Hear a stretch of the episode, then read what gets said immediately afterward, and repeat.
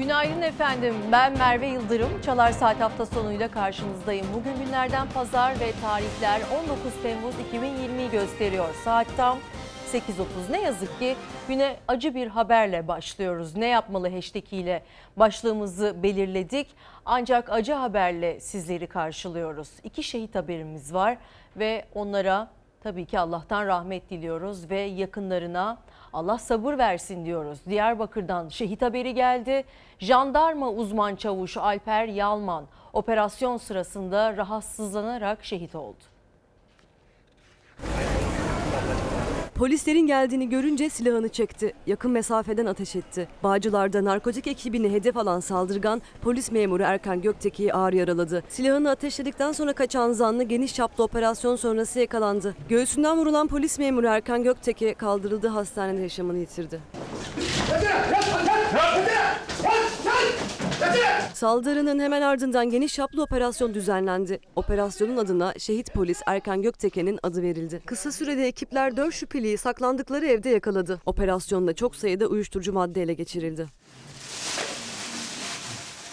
Şehit Erkan Göktekin'in Kastamonu'daki baba evine Türk bayrakları asıldı. Kastamonu valisi Avni Çakır'la beraber birçok vatandaş şehidin Tosya ilçesindeki evine taziye ziyaretinde bulundu. Şehit Gökteke İstanbul'da defnedilecek. İki e, şehit haberi verdik. Biri Bağcılar'da narkotik operasyonda bir harekatta ne yazık ki polis memuru Erkan Göktepe'ydi. Onun haberini izlediniz ve bir diğeri de ne yazık ki Diyarbakır'daydı bu haberin. Allah'tan bir kez daha rahmet diliyoruz efendim. Şimdi sırada bu sabah itibariyle aldığımız hava, hava harekatının detayları var. Ee, Milli Savunma Bakanlığı Irak'ın kuzeyi Zap bölgesine düzenlenen hava harekatında 3 PKK'lı teröristin etkisiz hale getirildiğini açıkladı. Teröristlere göz açtırmıyorlar. Türk Silahlı Kuvvetleri terör tehdidi olan her noktada güvenliği sağlamak için çalışıyor. Kuzey Irak'ta 3 PKK'lı etkisiz hale getirildi. Milli Savunma Bakanlığı PKK'lı teröristlerin Irak'ın Kuzey Zap bölgesine düzenlenen hava harekatında etkisiz hale getirildiğini açıkladı. Açıklamada Irak Kuzey Zap bölgesinde keşif ve gözetleme vasıtalarıyla tespit edilen bölücü terör örgütü mensubu 3 PKK'lı terörist düzenlenen hava harekatı ile etkisiz hale getirildi. Operasyonlarımız hız kesmeden devam ediyor denildi.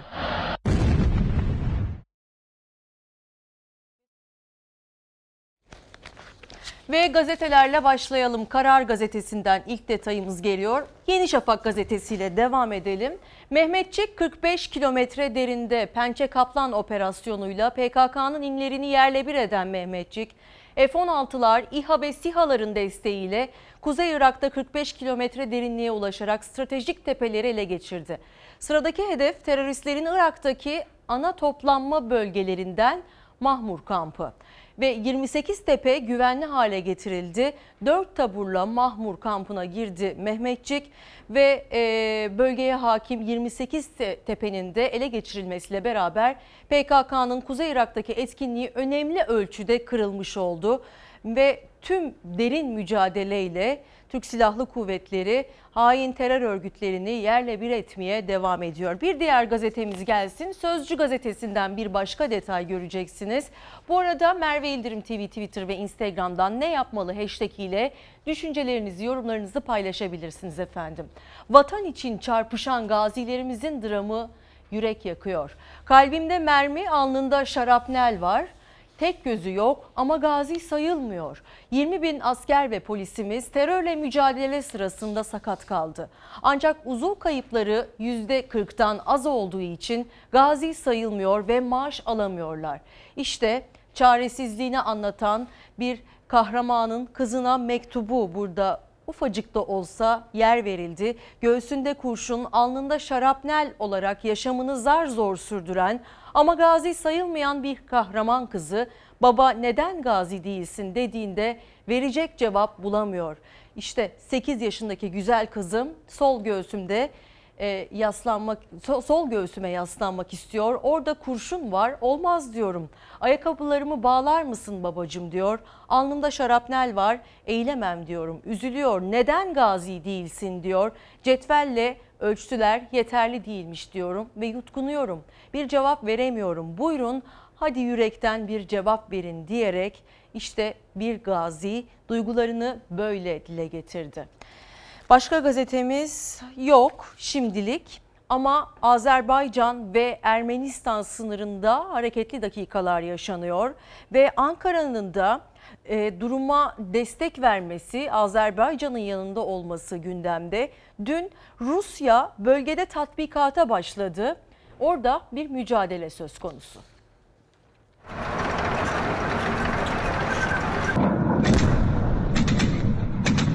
Bu saldırı Ermenistan'ın çapını aşan bir hadisedir. Ermenistan'ın Azerbaycan'a saldırmasıyla başlayan gerilim sürerken Rusya'dan sürpriz hamle geldi. Rus ordusu Karadeniz ve Hazar Denizi'nde dev tatbikat başlattı.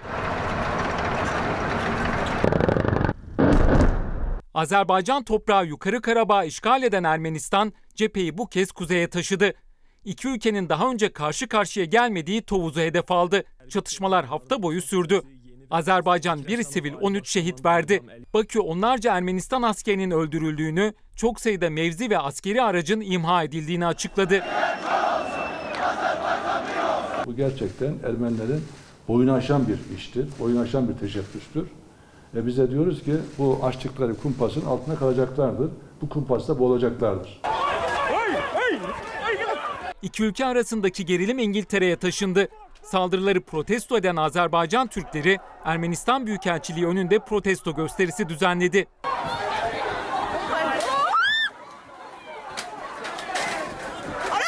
elçilik önüne gelen bir grup Ermeni göstericilere saldırdı.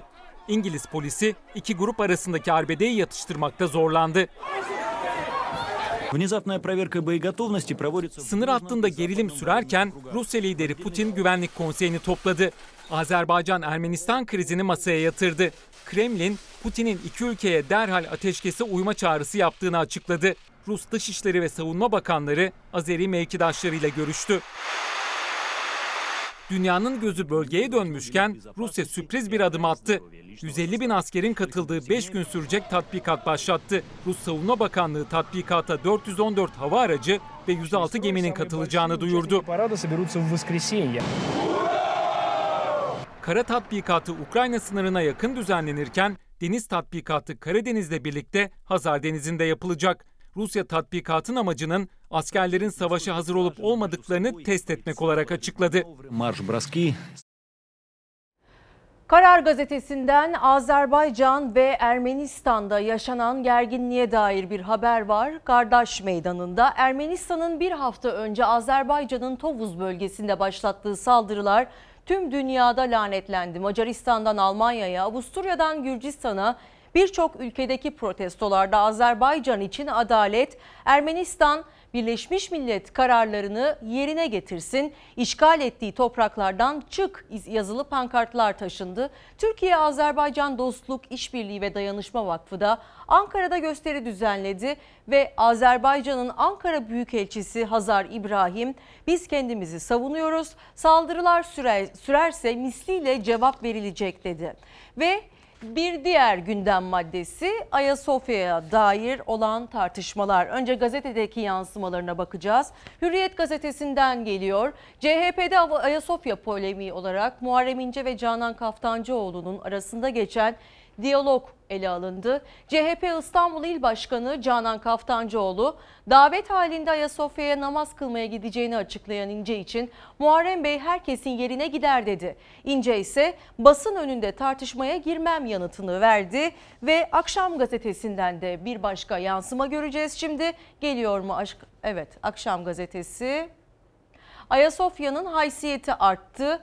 Katolik rahip Müsellem Erdoğan Ayasofya'yı ayaklar altında çiğnenen bir müzeden içinde Allah'ın adının anıldığı camiye çevirdi diye fikrini paylaştı. Ayasofya'da 24 Temmuz'da ilk cuma namazı kılınacak cami statüsüne geçtikten e, sonraki ilk namaz kılınacak ama şimdi de protokolde yani VIP e, namaz olarak da nitelendirilen davetli listesinde gözü muhalefetin ve muhalefet İslamiyet'te protokol olur mu cümlesiyle aslında durumu eleştiriyor. Davet kısmı tamamıyla Diyanet İşleri Başkanlarına ait. Bir sormak lazım Diyanet İşleri Başkanı'na ya da bu işleri çokça bilen, çokça istismar eden Recep Tayyip Erdoğan'a. İslamiyet'te, camide protokol var mı? 86 yıl sonra Ayasofya'da kılınacak ilk namaz öncesi siyasetin gündemi davetli listesi o tarihi anlara tanıklık edecek. Ayasofya Camii içinde namaz kılacak cemaatin Diyanet İşleri Başkanlığı'nın davetli listesiyle belirlenecek olması tartışılırken davetli listesinin üst sıralarında olması beklenen MHP lideri Devlet Bahçeli Ayasofya'nın cami olarak ibadete açılışına özel Ayasofya süliyetli yüzük yaptırdı. Hani ezan zaten davetti, bir davete gerek yoktu. Bu sözü söyleyenler şimdi davetli listesinden bahsediyorlar. Şu andaki haliyle öyle zannediyorum ki 1000 ila 1500 civarında ancak bir cemaat orada oluşabilecek. Göreceğiz şimdi kimler davet edecek bakalım. Gelecek Partisi lideri davetli listesi sadece AK Parti'ye yakın isimlerden oluşturulacak derken CHP'li Özel camide davetli listesi İslamiyet'e ters diyerek eleştirdi. VIP çok önemli kişiler safı. Sonra ne olacak arkada CIP safı. Çok paralı kişiler safı.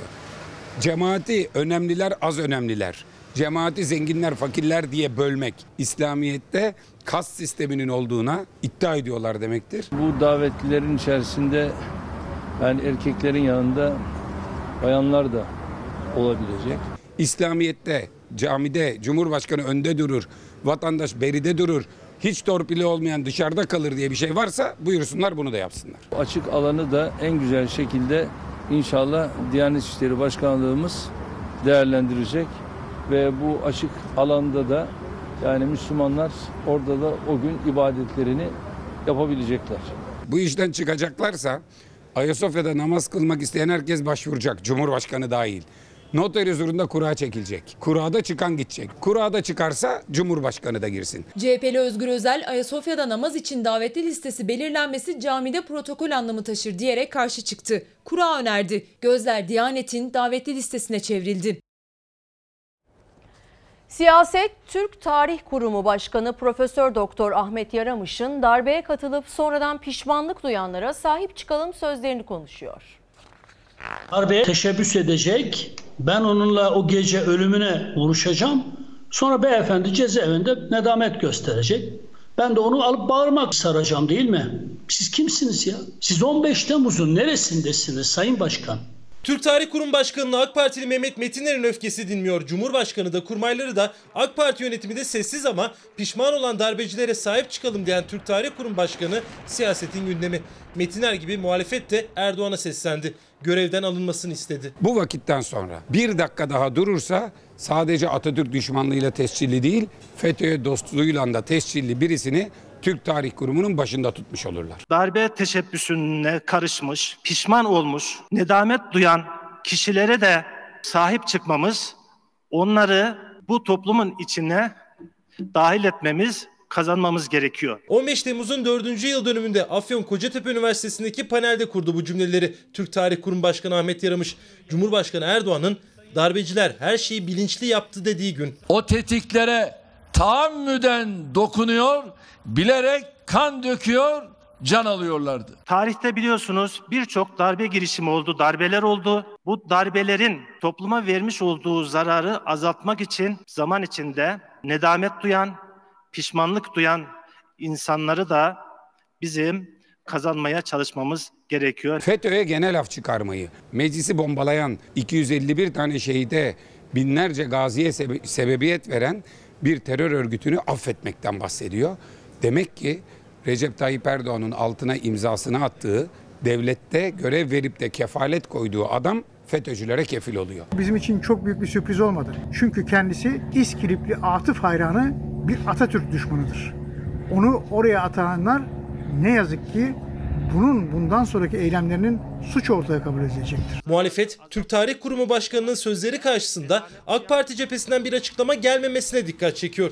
Ahmet Yaramış'ın atama kararının altında imzası olan Cumhurbaşkanı'nın nasıl tepki vereceği merak ediliyor. AK Parti eski milletvekili Mehmet Metiner ise günlerdir öfkesini gizlemiyor. Biz 15 Temmuz'da kefenimizi giyerek meydanlara çıktık. Bu tür insanlar bu tür önemli kurumların başına gelsinler diye değil. İsyan ediyorum. Darbeye karışmış, vatanımıza ve şehitlerimize ihanet etmiş darbecilerin affı söz konusu dahi olamaz. Aksinin düşünülmesi bile muhaldir. Her ne kadar bağlamından koparılmış olsa da basına yansıyan ve kastımı aşan ifadeler kurumumu değil bir akademisyen olarak şahsımı bağlamaktadır. Sözlerin gayet ortada. Ne dediğin ortada. Darbeye, teşebbüsse kalkışmış mesela Akın Öztürk gibi. Mesela Mehmet Dişli gibi. Mesela Mehmet Parti Göç gibi. Pişman olmuş kişilere sahip çıkmamız. Bunlar cezaevinde pişmanlık dilekçelerini gösterse, gönderseler. Sen bunları affedebilirsin. Ahmet Yaramış mısın? Kimsin bilmiyorum. Ahmet Yaramış sözlerim kurumumu değil beni bağlar dedi ama bu açıklamasını da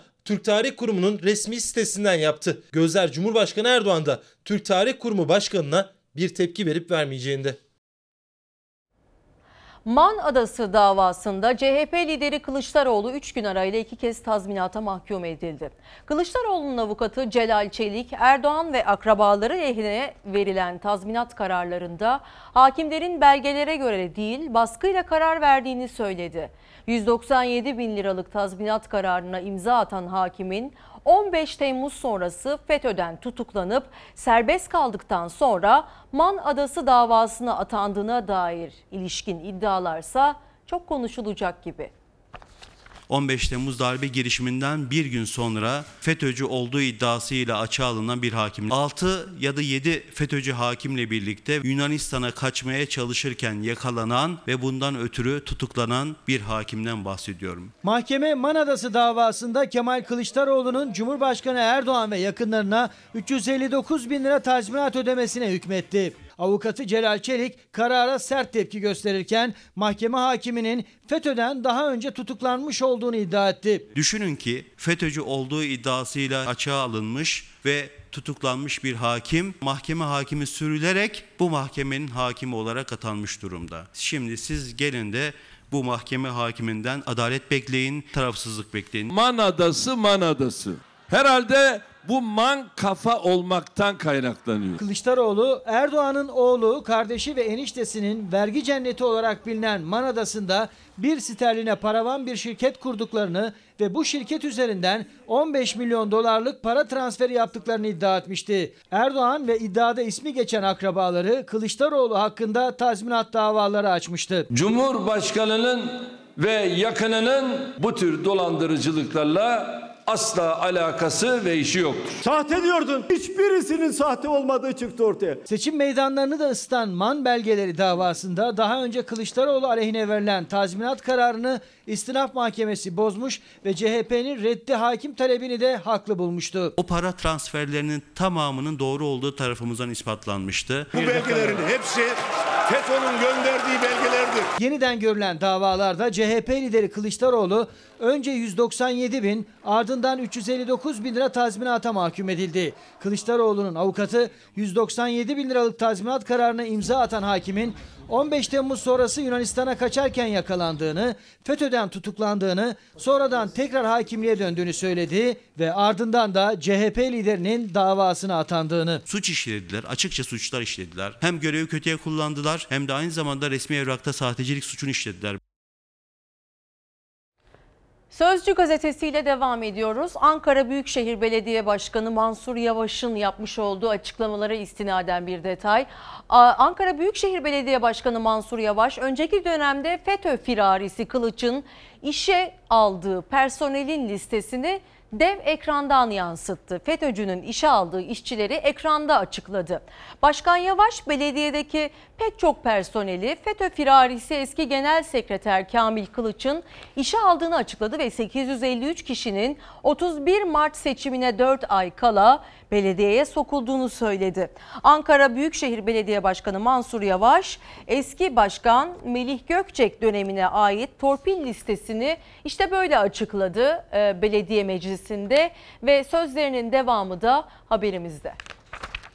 Samanyolu TV referanslılar. Bunlar sözleşmeli ve normal işçi. kimlerin torpiliyle işe girmiş bunu göreceksiniz. Ankara Büyükşehir Belediye Başkanı Mansur Yavaş hakkındaki belediyeden işçi atıyor iddiasına kendinden önceki döneme ait uzun bir torpil listesiyle cevap verdi. Çalışan isimlerini vermedi ama kimlerin referanslarıyla işe alındıklarını açıkladı. FETÖ'nün yayın organı Samanyolu TV de var referans listesinde. Samanyolu TV referanslılar. Liste bende var arzu eden bakabilir. Hepsi çalışıyor. FETÖ firarileri Kamil Kılıç ve Şadan Sakınan Hüseyin Gülerce'nin kardeşi ve damadı. Yavaş'ın iddiasına göre hepsi Gökçek döneminde belediyeye işçi alımında referans oldu ve onların istediği isimler işe girdi. Evet Sayın Gökçek referansları hanımefendinin hepsi çalışıyor.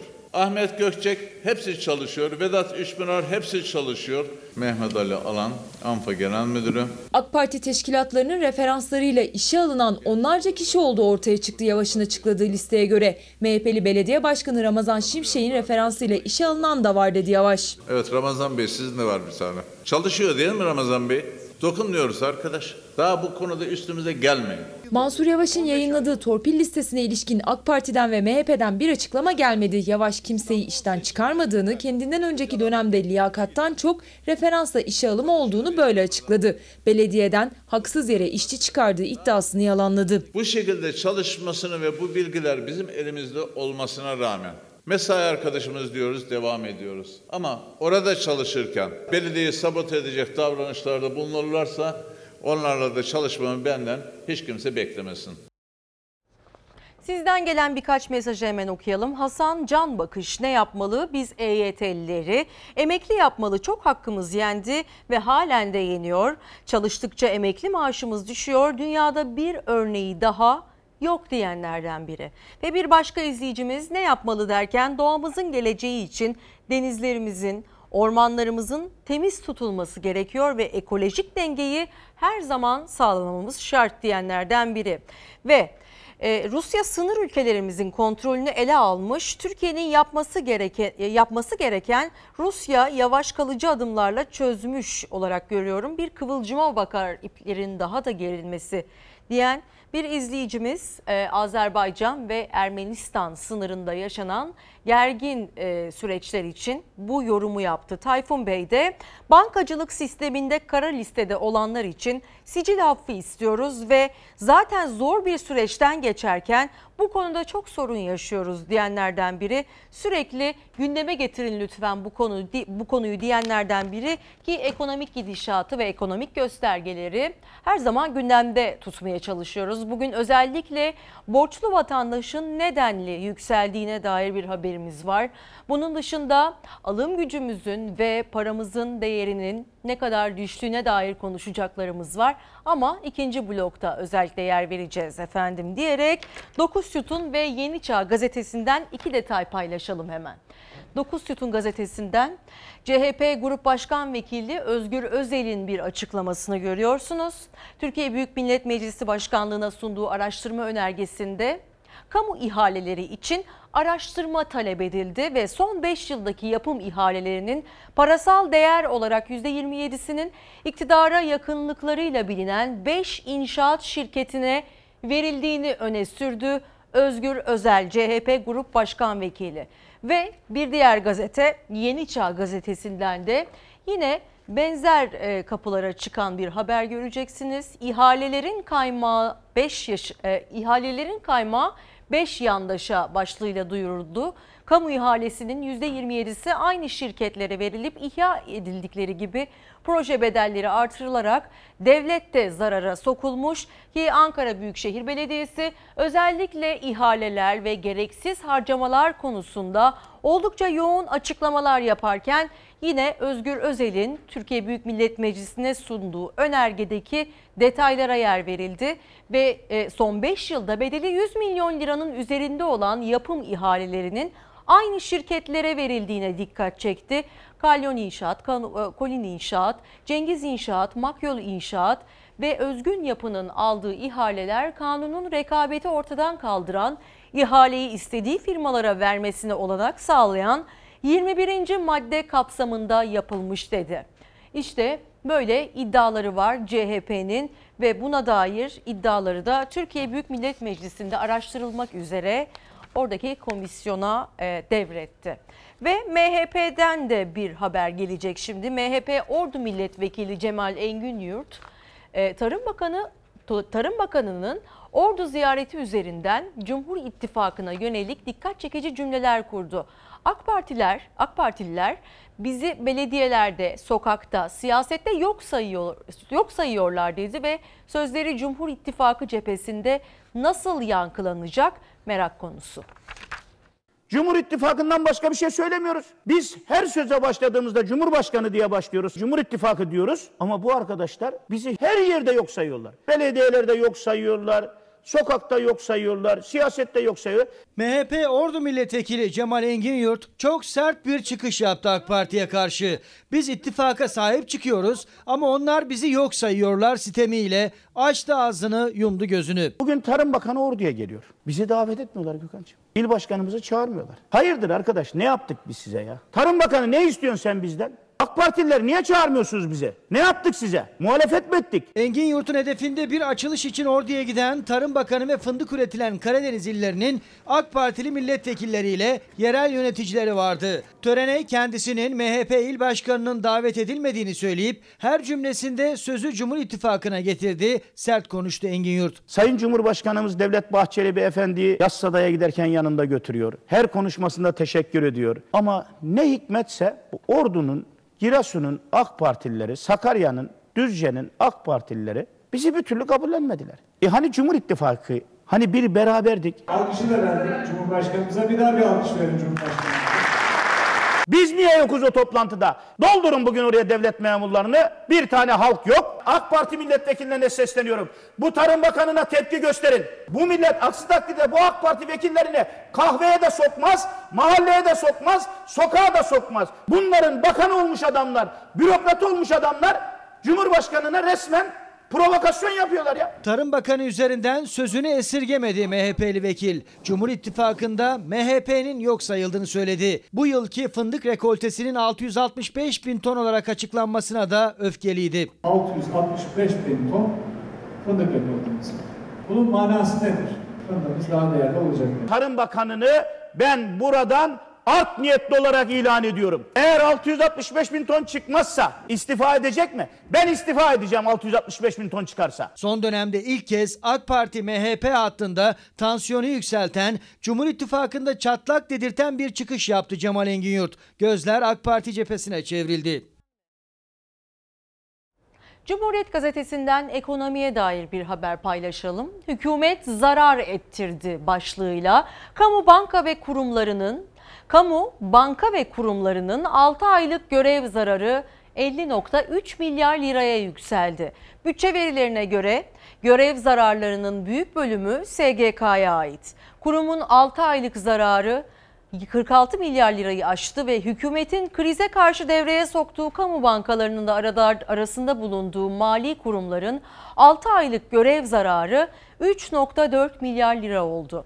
Kamu teşebbüslerinde ise TKİ ilk sırada ve ekonomiye dair aslında konuşulanlardan biri de Türkiye İstatistik Kurumu'nun açıklamış olduğu verilerdi. Güven vermeyen veriler üzerinde özellikle son aylarda fazlaca tartışma var ve Türkiye e, İstatistik Kurumu'nun yani Türk, TÜİK'in eski başkanı Birol Aydemir'in açıklamaları şimdi gündeme geldi. Hem istihdam hem de işsizlik e, düşemez. Bu çok komik bir şey olarak nitelendirdi son açıklanan verileri ve sözlerine bakın nasıl devam etti. TÜİK'e kimse inanmıyor da TÜİK'in önceki başkanı Birol Aydemir inanmayınca daha bir manidar oluyor. Bu çok komik bir şey. Son 3 ay hariç tarihin hiçbir döneminde hem istihdamın hem de işsizliğin düştüğü bir zaman olmamıştır. Buna insanlar güler. Biz TÜİK olarak inanılmaz bir şey icat ettik. TÜİK her başkan değiştirişinde işsizlerin sayısını biraz daha azaltıyor. Başkan değiştirmeye devam ederlerse Türkiye'de hiç işsiz kalmayacak. TÜİK'in son açıkladığı işsizlik oranına tepkiler büyüyor. O verileri kurumun eski başkanı da eleştirdi. Mart'ta %13,2 olan işsizliğin Nisan'da %12,8'e düşüşünü inandırıcı bulmadı. Deva Partisi'nden siyasete atılan eski TÜİK Başkanı Birol Aydemir, Independent Türkçe'ye konuştu. Dünyadaki diğer istatistik kurumları bunu nasıl becerdiler diye hayret ediyorlardır muhtemelen. İstihdamın düştüğü yerde işsizlik düşer mi? 2,5 milyon istihdamda düşme var. İstihdam oranında %5'lik azalma var ama işsizlik düşüyor diyor. Bunu yapabilmek için hokus pokus yapmak lazım. Bunu yapabilmek için bir illüzyon yapmak lazım. Rakamlarda illüzyon yapmışlar. Bugün Türkiye'de genç işsizlik oranları %25'lerde, ortalama ve gerçek işsizlik ise %20,5'lar civarında. Ancak TÜİK'e göre Mart'ta işsiz sayısı 3 milyon 971 binken Nisan'da 3 milyon 775 bine düştü. Genç işsizlik de aynı şekilde %24,6'dan %24,4'e. Türkiye İstatistik Kurumu'nun Nisan ayı için açıkladığı azalan işsizlik oranlarına hem muhalefet hem de işçi sendikaları şerh koymuştu. Eski TÜİK Başkanı da özellikle salgın döneminde darbe yiyen istihdama rağmen işsizliğin nasıl azalabildiği sorusuna dahil oldu. Hem de geçmiş yılların aynı dönemine ait istatistikleri ortaya koyarak. Bu arkadaşlar ya bir metot değişikliğine gitti ya soruyu değiştirdi. Olağanüstü dönem dışında böyle bir oranla karşılaşmayız. İşini kaybeden insanlar otomatik olarak iş gücü piyasası dışında mı kabul ediliyor? Bunun tercümesi bu. Koronavirüsten dolayı bütün dünyada işsizlik artarken Türkiye'de işsizliği düşürmeyi başaran bir kurum TÜİK. 2011'de Bakanlar Kurulu kararıyla TÜİK Başkanı olarak atanan Birol Aydemir, 2016 yılında görev süresinin dolmasını beklemeden ayrıldı başkanlıktan. Açıklamaları ise şimdi siyasette yankı buldu. Şimdiki TÜİK Başkanı'nın ve TÜİK yönetiminin rakamları doğru açıklamadığına dair bir itiraftan ibarettir. Gözlerse Mayıs ayında TÜİK Başkanlığına atanan Cahit Şirin'in vereceği yanıttı. Liyakatı tartışılan birisi oraya getirildiğinde hele hele önceki başkanlar da işsizlik rakamlarını düşüremedikleri için zorla görevden uzaklaştırıldığı iddiaları ortadayken artık TÜİK'e kimsenin güveni kalmamış durumda. Milli Gazete'den ekonomiye dair bir detay. Aslında çokça üzerinde durduğumuz e, vatandaşın ne kadar yüksek oranlarda borçlandırıldığına dair ve özellikle düşük faizli kredilerle bu borç oranının gün gün daha da yükseldiğine dair çok fazla e, soru işareti ve konu başlığı var aslında gündemimizde. İşte onun bir yansıması 33 milyon kişi kredi borçlusu ve bu oran gün gün daha da yükseliyor aslında. E, bu son verilere göre bireysel kredi borcu olan kişi sayısı geçtiğimiz yıla kıyasla 1 milyon 277 bin kişi artarak 32 milyon 813 bine ulaştı. Ve Mayıs ayında 699 bin kişi ilk defa ihtiyaç kredisi, 43 bin kişi ilk defa kredi kartı ve 25 bin kişi ilk defa kredili mevduat hesabı kullandı ki sokağa çıktığımızda zaten hemen hemen herkesin borçlu olduğuna dair ya da mikrofon uzattığımız herkesin borçlandırıldığına, borçlandığına dair bir borç ödemekle yükümlü olduğuna dair sesleri de sizlerle buluşturuyoruz. Muhakkak ki siz seyircilerimizin de bu tip yükler vardır omzunda. Eğer ne yapmalı sorusuna dair bir cevabınız ya da bir öneriniz varsa Merve İldirim TV Twitter ve Instagram'dan yazabilirsiniz. Çokça mesaj geldi sizden. Onlardan birkaçını hemen paylaşalım. Bu esnada Milli Gazete ve 9 Sütun'da hazırlanmış olur ya da Hürriyet. Evet önemli bir haber daha paylaşacağız. Şimdi paranın değeri düştü ama özellikle ikinci el otomobil fiyatları çıldırmış durumda diyen Gürsel Bey var ve kimler ne mücadele ede, müdahale edecek bu duruma? Ne zaman düşecek fiyatlar diye sorgulayan bir izleyicimiz ve bir başkası ne yapmalı diyor? E, maske takmalı ve mutlaka mesafe hijyen üçlüsüne dikkat etmeli. Son derece önemli bir süreçten geçiyoruz hatırlatmasını yapan bilinçli bir izleyicimiz ki önümüzdeki Kurban Bayramı'nda aslında vaka sayılarının artmaması, katlanmaması için hepimizin üzerine büyük vazifeler düşüyor. Çünkü şimdilik yapılan açıklamalarla Kurban Bayramı'nda herhangi bir sokağa çıkma kısıtlamasının olmayacağını açıkladı Cumhurbaşkanı Erdoğan. Tabii ki bilim kurulu üyeleriyle birlikte yeniden masaya yatırılacak, analiz edilecek ama o zamana kadar değişmese bile bizler kendi önlemlerimizi almaya devam edeceğiz. Hürriyet gazetesinin manşetinde 2022'de yollarda Cumhurbaşkanı Erdoğan dün temel atma törenindeydi. Cumhurbaşkanı Erdoğan ilk yerli ve milli otomobilin üretileceği Gemlik'teki fabrikanın temelini attı ve fabrikayı 18 ayda tamamlayıp aracımızı 2022'nin son çeyreğinde banttan indirmeyi planlıyoruz dedi.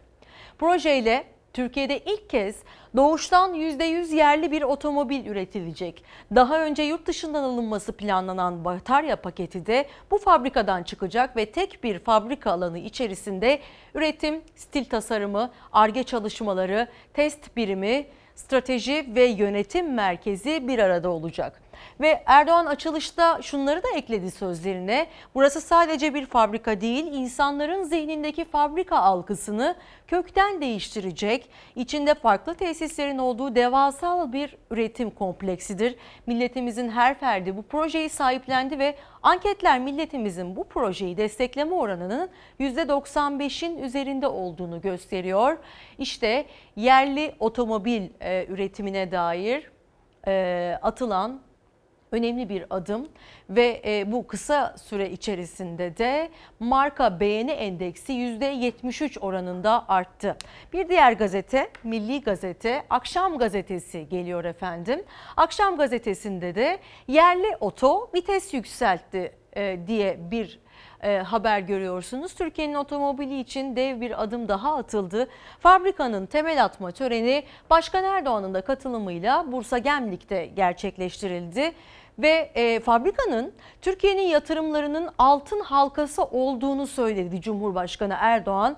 22 milyar liralık bir yatırım bu. Bu dev fabrika tam 18 ay sonra üretici, üretim aşamasına geçecek. Az önce bir izleyicimiz aslında otomobil fiyatlarının ne kadar yüksek olduğundan şikayetçiydi. Belki yerli otomobille birlikte biraz daha ucuz e, otomobile erişme imkanımız olabilir. Hepimiz için hayırlı olsun. Gerçekten bu bir Türkiye hayaliydi ve müthiş bir adım. E, 10 ülkenin e, içerisinden şu ana kadar e, 10 ülkeden bayilik almak için başvuru oldu Türkiye'ye ve e, ilk üretilecek model Erdoğan'ın tanıttığı C SUV olacak. Yani biraz daha büyük arazi otomobiline benzeyen araç. Orada da fotoğraf karesini görüyorsunuz. 2030 yılına kadar da 5 farklı modelde toplam 1 milyon araç yollara çıkacak. Tabii ki burada Sanayi ve Teknoloji Bakanı Mustafa Varank ve ekibini de kutlamak gerekiyor. Hakikaten Türkiye'nin hüzün dolu hikayesinin yeniden hayata geçirilmesine dair önemli bir adımdı. Üstelik herkese e, pek çok vatandaşa istihdam yaratmasıyla alakalı da fabrikaların kurulması, yerli üretimin desteklenmesi çok önemli. E, diliyoruz ki istikrarlı olur ve bütün dünyada yerli otomobil markamızın göğsümüzü gere gere e, reklamını yapabiliriz ve e, onlara pazarlayabiliriz bunu. Bizim için önemli, ekonomi ayağı olarak da önemli, marka değeri olarak da önemli. Şimdi dilerseniz o anlara gidelim. Cumhurbaşkanı Erdoğan Bursa'da temel atma töreninde konuşurken tabii ki sadece gündeminde e, yerli otomobile dair e, düşünceleri yoktu. Yerli otomobilin üretiminin üzerinden muhalefeti eleştirdi ve bakın sözlerine nasıl devam etti. Yerli otomobil fabrikası konusu boş lakırdıdır. Böyle diyorlar. Daha vida, kablo üretemiyoruz memleketimizde bir otomobil fabrikası kesinlikle kurulamaz diyen CHP'li yazarları görürsünüz. Denizin dibinden inci çıkarmak isteyen vurgun yemeği göze almalıdır. Son 18 senede neleri başardıysak sabotajlara, engelleme girişimlerine, tehditlere rağmen başardık. 80 senedir Türkiye'nin başına musallat olan istemezlikçi lobiyle de mücadele ettik. Son 18 yılda tabiri caizse hem şeytan taşladık hem de tavaf yaptık. Asla umutsuzluğa kapılmadık. Ne dedik? Beş tane yiğit adam dedik. Sonunda bu oldu mu? Oldu. Şimdi biz bu beş yiğit adamla yola çıktık. Öyle veya böyle. Bu işi bitireceğiz. Ölmek var, dönmek yok. Ve şunu daha açık ve net söylüyorum. Herhangi bir aksilik şu oldu? Elhamdülillah. Devletimizin hazinesi, maliyesi bu işi bitirmeye yeter. Ve bunu böyle bitiririz. 27 Aralık'ta kamuoyunun beğenisine sunduğumuz araçlar milletimizden de çok yoğun takdir topladı. Anketler milletimizin bu projeyi destekleme oranının yüzde 95'in üzerinde olduğunu gösteriyor. Bu tablo hem bizim hem de bu işe gönül veren ekibin motivasyonunu daha da artırıyor. Çin'de dış tasarım, Avrupa Birliği ülkelerinde ise iç ve dış tasarımımızın tescil işlemleri bitti. Fabrikayı 18 ayda tamamlamayı ve aracımızı 2022 yılının son çeyreğinde banttan indirmeyi planlıyoruz. Böylece Avrupa'nın doğuştan elektrikli ilk ve tek su modeli Türkiye'den yola çıkacak.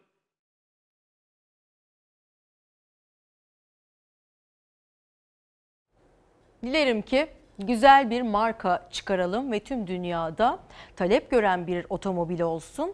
Güzel bir adım Türkiye için ve e, yıllardır hayali kurulan bir mesele yerli otomobil. Hayırlı uğurlu olsun diyerek sizleri manzaramızla buluşturalım efendim. Bizim buralarda güzel bir hava var. Limonata tadında diyebiliriz aslında burası. Zeytinburnu İstanbul, Zeytinburnu Kazlıçeşme mevkii. Sahilde yürüyen birkaç kişi görüyoruz ama Sabah gelirken özellikle piknikten kalan o korkunç çöpler çimenlerimizin üzerindeydi. Her ne kadar mangal yakılmasa da halen yasak olsa da orada piknik yapan vatandaşlar çöplerini geride bırakmayı ihmal etmediler.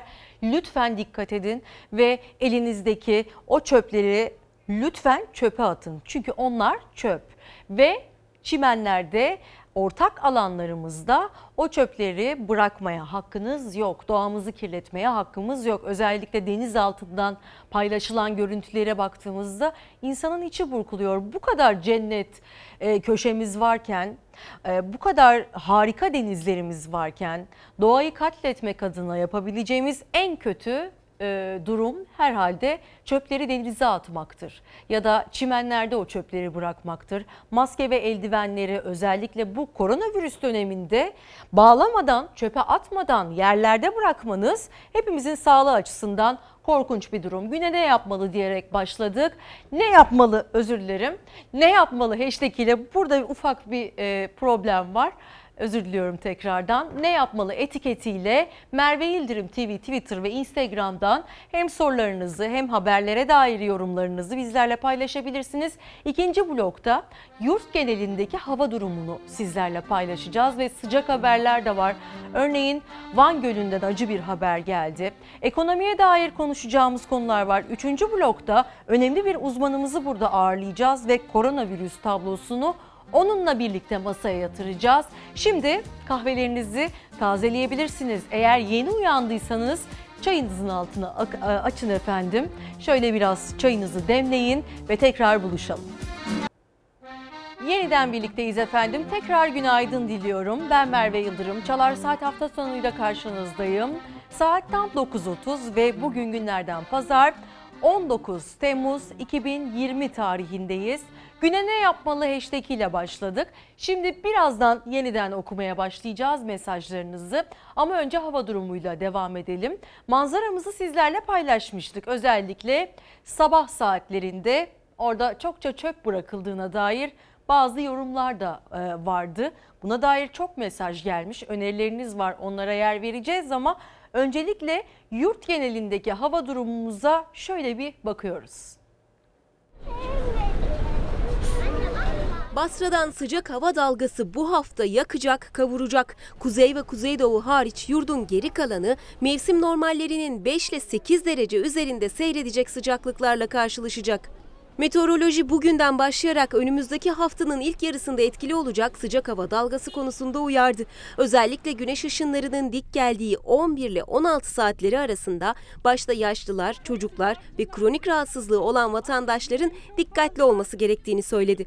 Çünkü sıcaklıklar mevsim normallerinin hayli üzerinde olacak. Ankara, Konya ve Amasya 37 dereceyi, Elazığ, Gaziantep, Bingöl 40 dereceyi, Şanlıurfa 44 dereceyi görecek. İstanbul, Samsun, İzmir, Eskişehir, Antalya ve Adana 30-33 derece aralığında olacak. Neyse ki haftanın ikinci yarısında sıcaklıklar tekrar düşüyor. Mevsim normallerine ulaşıyor. Önümüzdeki hafta bir tek kuzey ve kuzeydoğu kıyılarında kısa süreli ve gök gürültülü sağanak yağışlar var.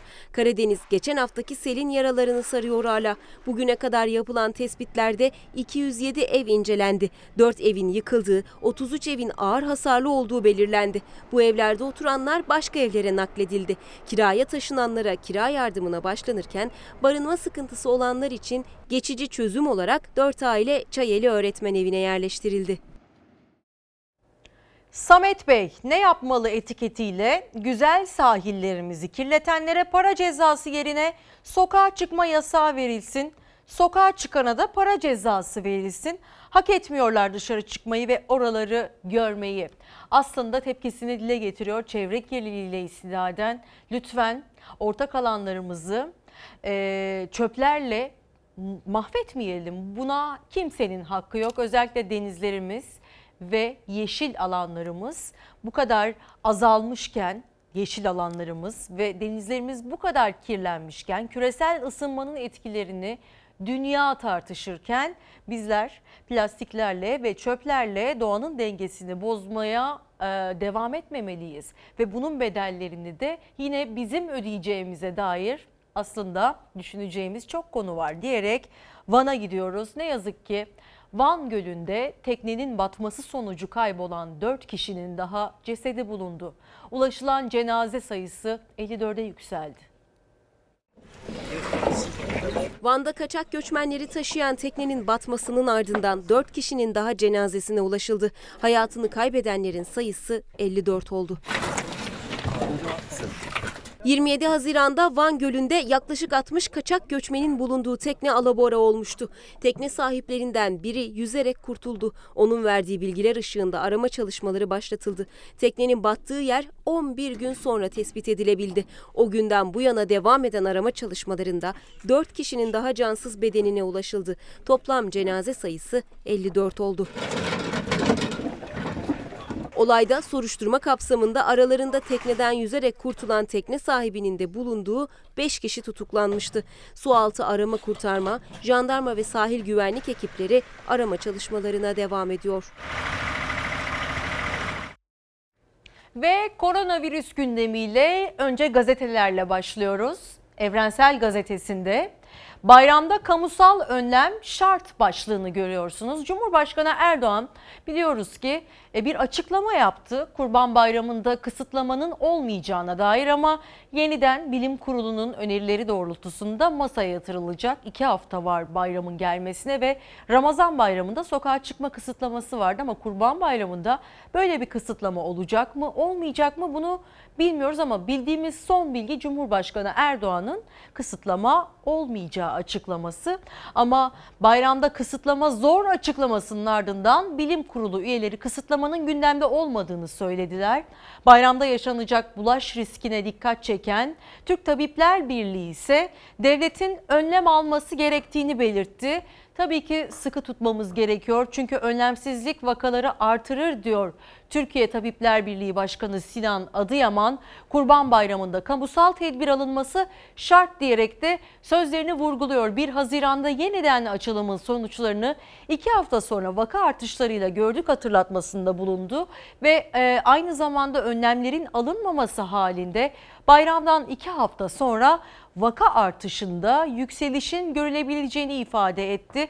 Bilim Kurulu üyesi doçent doktor Sema Turansa kendilerinin gündeminde bayramda sokağa çıkma kısıtlaması olmadığını vurguladı ve aynı zamanda bilim kurulu üyesi Profesör Doktor e, Tevfik Özlü virüs taşıyan kişilerin saçtığı damlacıklar etin üzerine gelirse bulaşma riski olabilir uyarısı yaptı. Kurban Bayramı'nda gerçekten attığımız, aldığımız her nefese dikkat etmemiz gerekiyor. Özellikle kurban kurbanlıkların satılmış olduğu pazarlarda, kurban pazarlarında pazarlık esnasında temas etmememiz, birbirimize yakın durmamamız şart. Evet dijital dönemde başladı aslında kurbanlık satışlarında ama yakından görüp kurbanlıklarını e, satın almayı tercih edenler için önemli bir uyarıda bulunmayı uygun görüyoruz efendim. Ve gün boyu gazetesinden de yine bayramda kısıtlama olmaz açıklaması var. Az önce buna yer vermiştik. Sokağa çıkma yasağı şu an için bilim kurulunun gündeminde yok dedi. Ama bu e, önemli bir sonuçtu bizim için diyor e, Ramazan bayramındaki sokağa çıkma kısıtlaması. Çünkü e, her türlü aktivitenin ardından 10-14 gün içerisinde sayısal patlamaları yaşamak mümkün diye üstüne basa basa vurguluyor bilim kurulu üyesi doçent doktor Sema Turan. Tabii e, Gün Boyu gazetesinde bir detay daha var. Kesimde koronavirüs bulaşabilir detayı. E, buna da dikkat etmemiz gerekiyor. Damlacıkların ve hapşırma, öksürme ya da e, virüs taşıyan kişilerin konuşma sırasında saçtığı damlacıklar ete gelebilir. Özellikle eti kestikten sonra e, parçalama ve kasap işçiliği kısmında da aslında pay edilmesi, depolanması kısmında da pişirilmesi, hazırlanması kısmında da hijyene çok dikkat etmesi gerekiyor tüm vatandaşların. Ve e, ete dokunduktan sonra da su ve sabunla yıkamadan eller, ağız, burun ve göze temas ettirilmemeli. Yani tüm önlemleri çok daha sıkı şekilde uygulamak zorundayız Kurban Bayramı'nda. Buna lütfen dikkat edelim hem sevdiklerimiz için hem kendi sağlığımız için. Ve e, yeni, yeni Mesaj gazetesinden bir başka detay geliyor. Dünyaya dair dünya koronavirüs mücadelesine devam ediyor ve 600 bini geçti. Dünyanın koronavirüs salgınıyla tanışmasının üzerinden yaklaşık 7 ay geçti, 7,5 ay geçti ve hala tedavisi bulunamadı virüsün. Ve şu ana kadar toplam can kaybı 600 bini geçti. Salgından en kötü etkilenen 3 ülke ise Amerika Birleşik Devletleri, Brezilya ve Hindistan. Ülkemizde ise hayatını kaybedenlerin sayısı 5458'e yükseldi. Ve dünya genelinde vaka sayısı tam 14 milyon 215 binden fazla insana bulaşan koronavirüs salgısı, salgınında ölenlerin sayısı 600 bini aştı ne yazıktır ki. Ve Amerika Birleşik Devletleri'nde vaka sayısı tam 3 milyon 70 3.77 milyona ulaştı. 142 bin 65 kişi de hayatını kaybetti. Brezilya'da da durum aslında hiç iç açıcı değil. 2 milyon 48 bine yaklaştı can kaybı ve 77 bin 932 kişiye yükseldi. Hindistan'da ise vaka sayısı 1 milyon 40 bin 948. Hayatını kaybedenler ise 26 bin 295'e ulaşmış durumda. Bu arada komşu İran'dan e, sınır komşumuzdan endişe verici bir açıklama geldi. İran Cumhurbaşkanı Hasan, Hasan Ruhani 25 milyon İranlının şimdiye dek koronavirüs kapmış olabileceğini ve 35 milyon kişinin de risk altında olduğunu söyledi. Ve hastanelerinde iki kat daha fazla yatağa ihtiyaç olabileceği uyarısında bulundu. Çünkü İran'da koronavirüsten nasibini oldukça fazla alan ülkelerden biriydi. Vaka sayısı 271.606 olarak kayıtlara geçti ve can kaybı 13.979 olarak açıklandı. Tabii ki biz kendi ülkemize en başta bakıyoruz. E, Doktor Fahrettin Koca, Sağlık Bakanı her an her dakika uyarılarına ve açıklamalarına devam ediyor. Ve son açıklanan verilerine göre 17 Temmuz'da yapılan 41.215 testten 926'sı pozitif çıktı ve yaşamını yitiren 18 kişiyle toplam can kaybı 5458 oldu. Tabii ki iyileşen hasta sayısı da var. 200 bine yaklaşmış durumda genel tabloya baktığımızda ama bu yeterli değil. 900'ün altına düşmeye başlamış olsak da bu veriler bizleri gevşetmemeli. Çünkü e, yasakların, kısıtlamaların daha yeni normal hayatımıza geçtiğimiz süreçte de 900'lü rakamları görmüştük ama yeniden yükselişe geçmesi çok kısa sürdü ve şu anda yine de 900'ün altına düşebilmiş değiliz ve bu rakamları bizim sıfıra indirene kadar e, yaşamlarımız eskisi gibi olmayacak. Buna alışmış olmamız gerekiyor. Koronavirüste yurt genelinde tabloya baktığımızda İzmir'in Menderes ilçesinde Küner mahallesindeki can kayıpları çok dikkat çekici ve en az vaka görülen 5 ilimizi de açıkladı aslında Fahrettin Koca ama uzmanlar virüse karşı aşı uyarısı yapıyor. Yeni tip koronavirüs COVID-19 yurt genelinde can almaya devam ediyor. İzmir'in Menderes ilçesine bağlı Küner mahallesinde bir kişi daha virüs nedeniyle hayatını kaybetti. Kayıplar 7'ye yükseldi. Küner mahallesinde artan ölümler endişe veriyor. Sağlık Bakanı Fahrettin Koca açıkladı. Son 3 günde en çok vaka görülen 5 il İstanbul, Ankara, Gaziantep, Konya ve Diyarbakır oldu. Virüsün en az görüldüğü illerimiz ise Artvin, Tunceli, Bayburt, Kırklareli ve Bartın. zatürre aşısını yaptırarak zatürreye karşı korunursak, grip aşısını yaptırarak mevsimsel gribe karşı korunursak bir tek e, Covid-19 kalıyor. Salgını sona erdirebilecek en etkili yöntem olan aşı henüz bulunamadı. Yaz aylarında düşen vaka sayısının sonbaharda havaların soğumasıyla birlikte yeniden yükselişe geçmesi ve ikinci dalga yaşanma ihtimali çok yüksek. Bu yüzden uzmanlar erken dönemde tedbir alınması konusunda uyarıyor. Bunun da tek yolu şimdilik var olan aşıları yaptırmak. Normalde iki aynı organı tutan iki viral hastalık aynı anda geçirilmez. Böyle bir kural vardır. Ama koronavirüs kural tanımayan bir virüs zaten. Covid-19'u geçirirken mevsimsel grip olmaz. Ya da tam tersi mevsimsel grip geçirirken Covid-19'u geçirmez. Bunları söyleyemiyoruz. O nedenle bu sene grip aşıları da biraz daha önem arz ediyor. Grip ya da zatürre aşısı koronavirüse karşı koruma sağlamıyor ancak mevsimsel grip gibi solunum yolu enfeksiyonu ile birlikte kişinin koronavirüse yakalanması hastalığı daha ağır geçirmesi demek. Bu yüzden özellikle 65 yaş ve üzeriyle kronik rahatsızlığı olan risk grubundaki kişilerin aşı yaptırması çok önemli. Koronavirüse karşı korumaz ama koronavirüsten sonra olası bir zatüre gelişmesine yönelik olarak koruyucudur. Yeni aşı geldiği zaman yaptırmak lazım. Eylül-Ekim ayları gibi yeni aşı geldiği zaman grip aşınızı olabilirsiniz. Zatürre aşısının bir zamanlaması yok. İstediğiniz zaman yapılır. Yaklaşan Kurban Bayramı'nda da alınması gereken önlemler var. Kurban etinin kesimi, pay edilmesi, taşınması, depolanması ya da pişirilmesi gibi aşamalarda maske kullanımına ve el hijyenine çok dikkat edilmeli. Çünkü virüsün kurban etinden de bulaşma ihtimali var. Hapşırma, öksürme açık havada kesildiğini düşünelim. Rüzgarla yanındaki kişilere de bulaştırabilir. Sadece ete değil, etler çiğ için çok kolay değil ama diğer eti elleyen kişi de eldivensiz olarak elleyebilip işte elini yüzüne gözüne sürersek bulaşabilir. Kesinlikle kurban kesecek kişilerin mutlaka maskesi takılmış, eldiveni elinde ve önlüğünü de giymiş olması lazım. Dağıtan kişinin de eldivenleriyle bu e, etleri dağıtması en uygunu olacaktır. Yaz aylarının sonuna doğru yaklaşırken günlük vaka sayıları ise binin altında seyrediyor. Bir günde yapılan testler sonucunda tespit edilen 918 pozitif vakayla birlikte toplam vaka sayısı 218.717'ye çıktı. Hayatını kaybeden 17 kişiyle toplam can kaybı 5475'e yükseldi. Son 24 saatte koronavirüsle mücadelede ön safta yer alan kahramanlarından birini daha yitirdi Türkiye. Nöroloji uzmanı Doktor İbrahim Örnek COVID-19 nedeniyle hayatını kaybetti. İstanbul Tabip Odası koronavirüs nedeniyle bugüne kadar İstanbul'da 15, Türkiye genelinde ise 25 hekimin hayatını kaybettiğini açıkladı.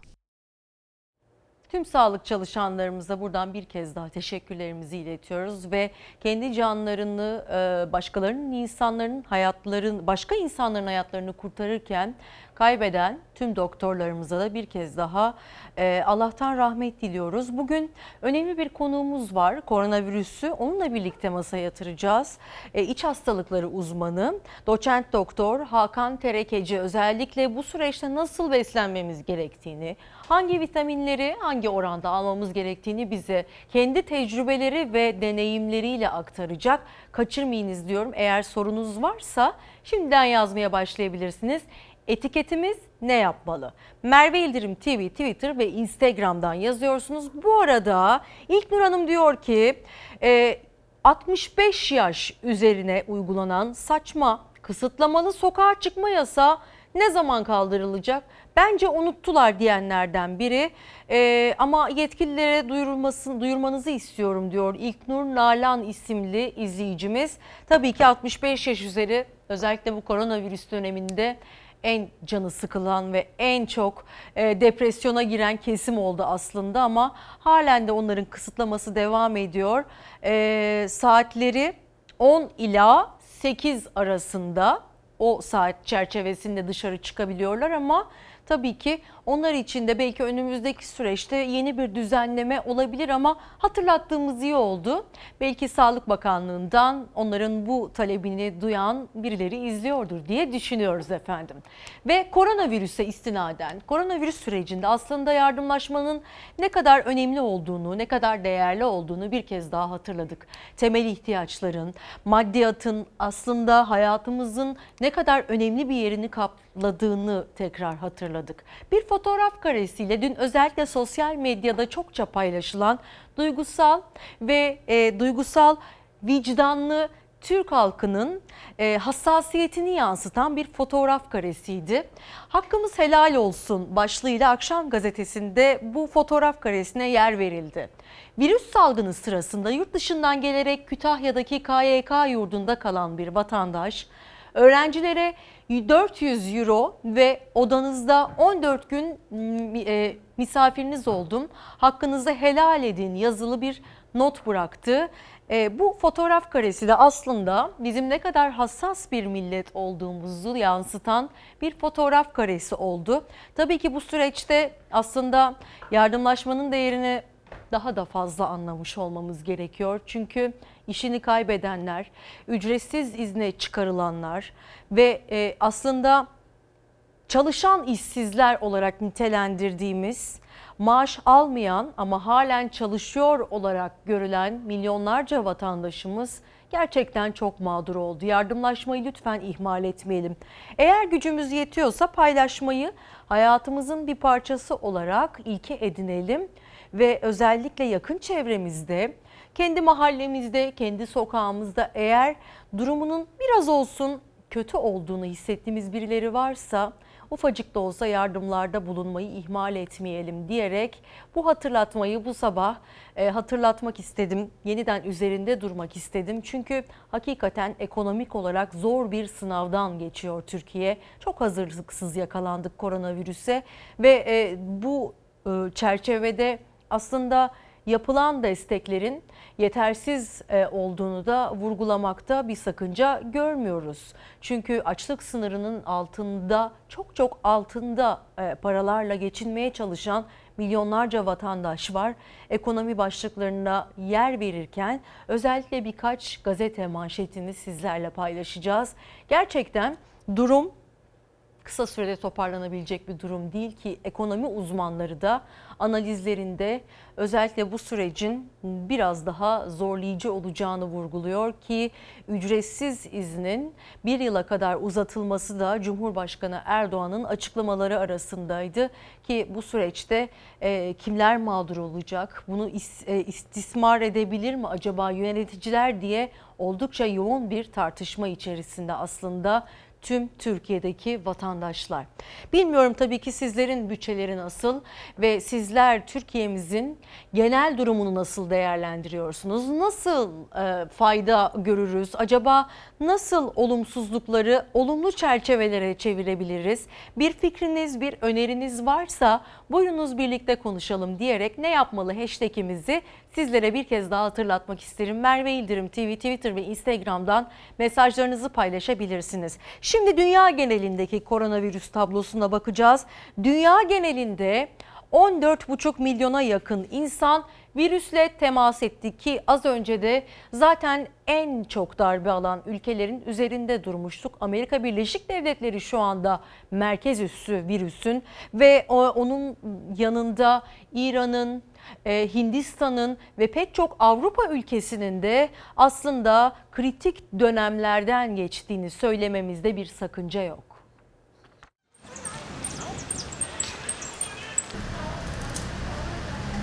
Dört günde 1 milyon yeni vaka tespit edildi. Salgının merkezi Amerika Birleşik Devletleri'nde bir günde 70 binden fazla vaka görüldü. Virüste rekor haberleri peş peşe geldi.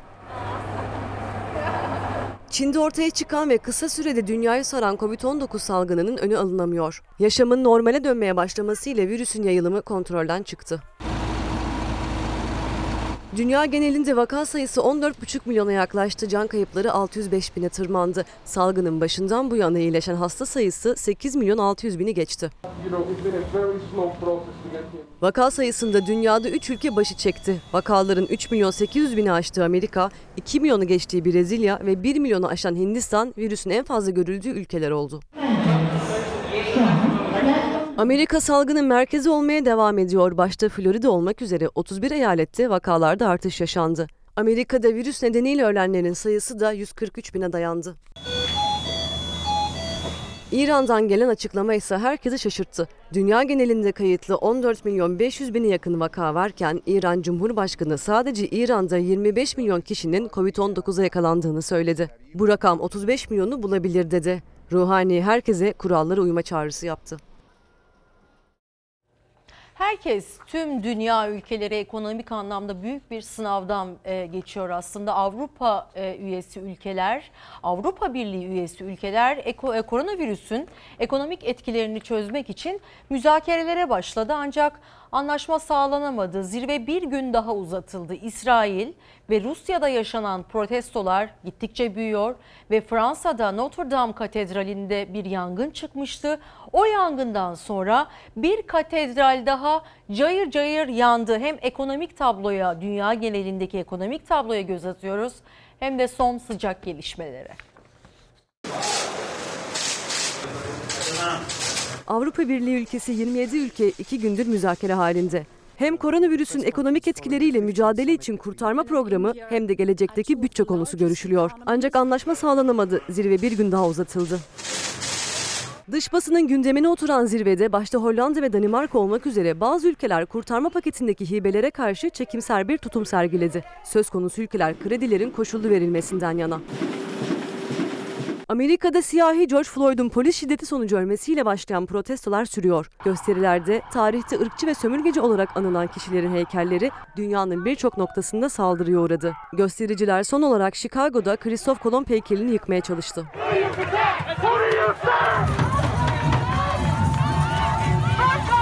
İsrail'in Tel Aviv şehrinde hükümet karşıtı gösteriler dün gece de devam etti.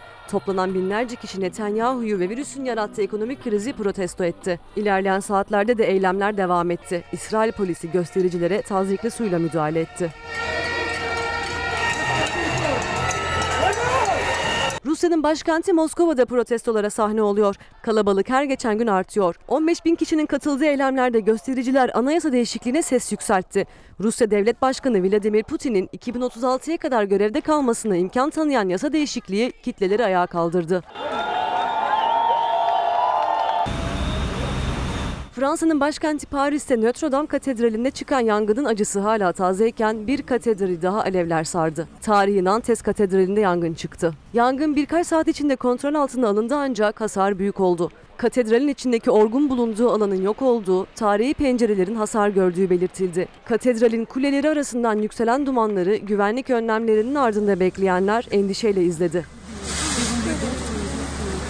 Dünyanın birçok noktasından sel haberleri gelmeye devam ediyor. Şiddetli yağışların bir diğer adresi Yeni Zelanda oldu. Ülkenin kuzeyi yağışlara teslim oldu. Acil servis hatları 200'den fazla arama kaydedildiğini belirtti. Can kaybının yaşanmadığı olayda bir kişinin sel sularında kano ile gezmesi kameralara takıldı.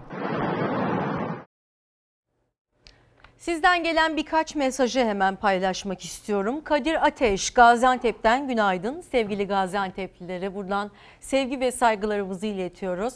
Harika kentlerimizin bence e, ilk sıralarında yer alan e, kentlerimizden biri özellikle gastronomi konusunda bir ilki başarmış. UNESCO e, listesine girebilmiş bir ilimizdir. Gaziantep'e ve Gaziantep'lilere buradan sevgi ve saygılarımızı iletelim. Ama Kadir Ateş'in bir sıkıntısı var. Kamuda çalışan emekliliği gelmiş kişilerin emekliliğe ayrılması lazım ki biz üniversite mezunu gençlerin iş bulma olasılığı yükselsin diyenlerden biri. Ama bunun için bir düzenleme yapılması gerektiğini savunuyor Kadir Bey, Kadir Ateş. Genç bir izleyicimiz anladığım kadarıyla ancak şu da bir gerçek ki Emeklilerimiz de keyfinden çalışmıyorlar. Emekli maaşlarının ne kadar düşük seviyelerde olabileceğini sık sık görüyoruz ve gerçekten onların almış olduğu e, fiyatlarla, almış olduğu maaşlarla geçinebilmek, şu anki Türkiye şartlarında geçinebilmek hiç kolay değil. Tabii ki gençler de haklı ama emeklilerimiz de haklı ve e, emekli olduğu halde çalışmak zorunda kalmak da can sıkıcı bir durum diye düşünüyorum. Örneğin Mehmet Bey diyor ki e, işçi, emekli aylık bağlama oranları çok çok düşük ve utanç verici durumda. Lütfen buna bir çare bulunsun diyor. Evet emekli cephesinden baktığımızda onlar da haklı. Gençlerin tarafından baktığımızda onlar da haklı.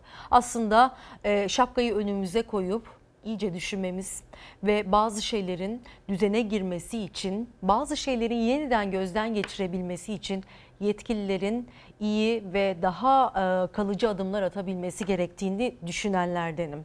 Ve sizden gelen birkaç mesaj daha. Kasım Albayrak o bir esnaf.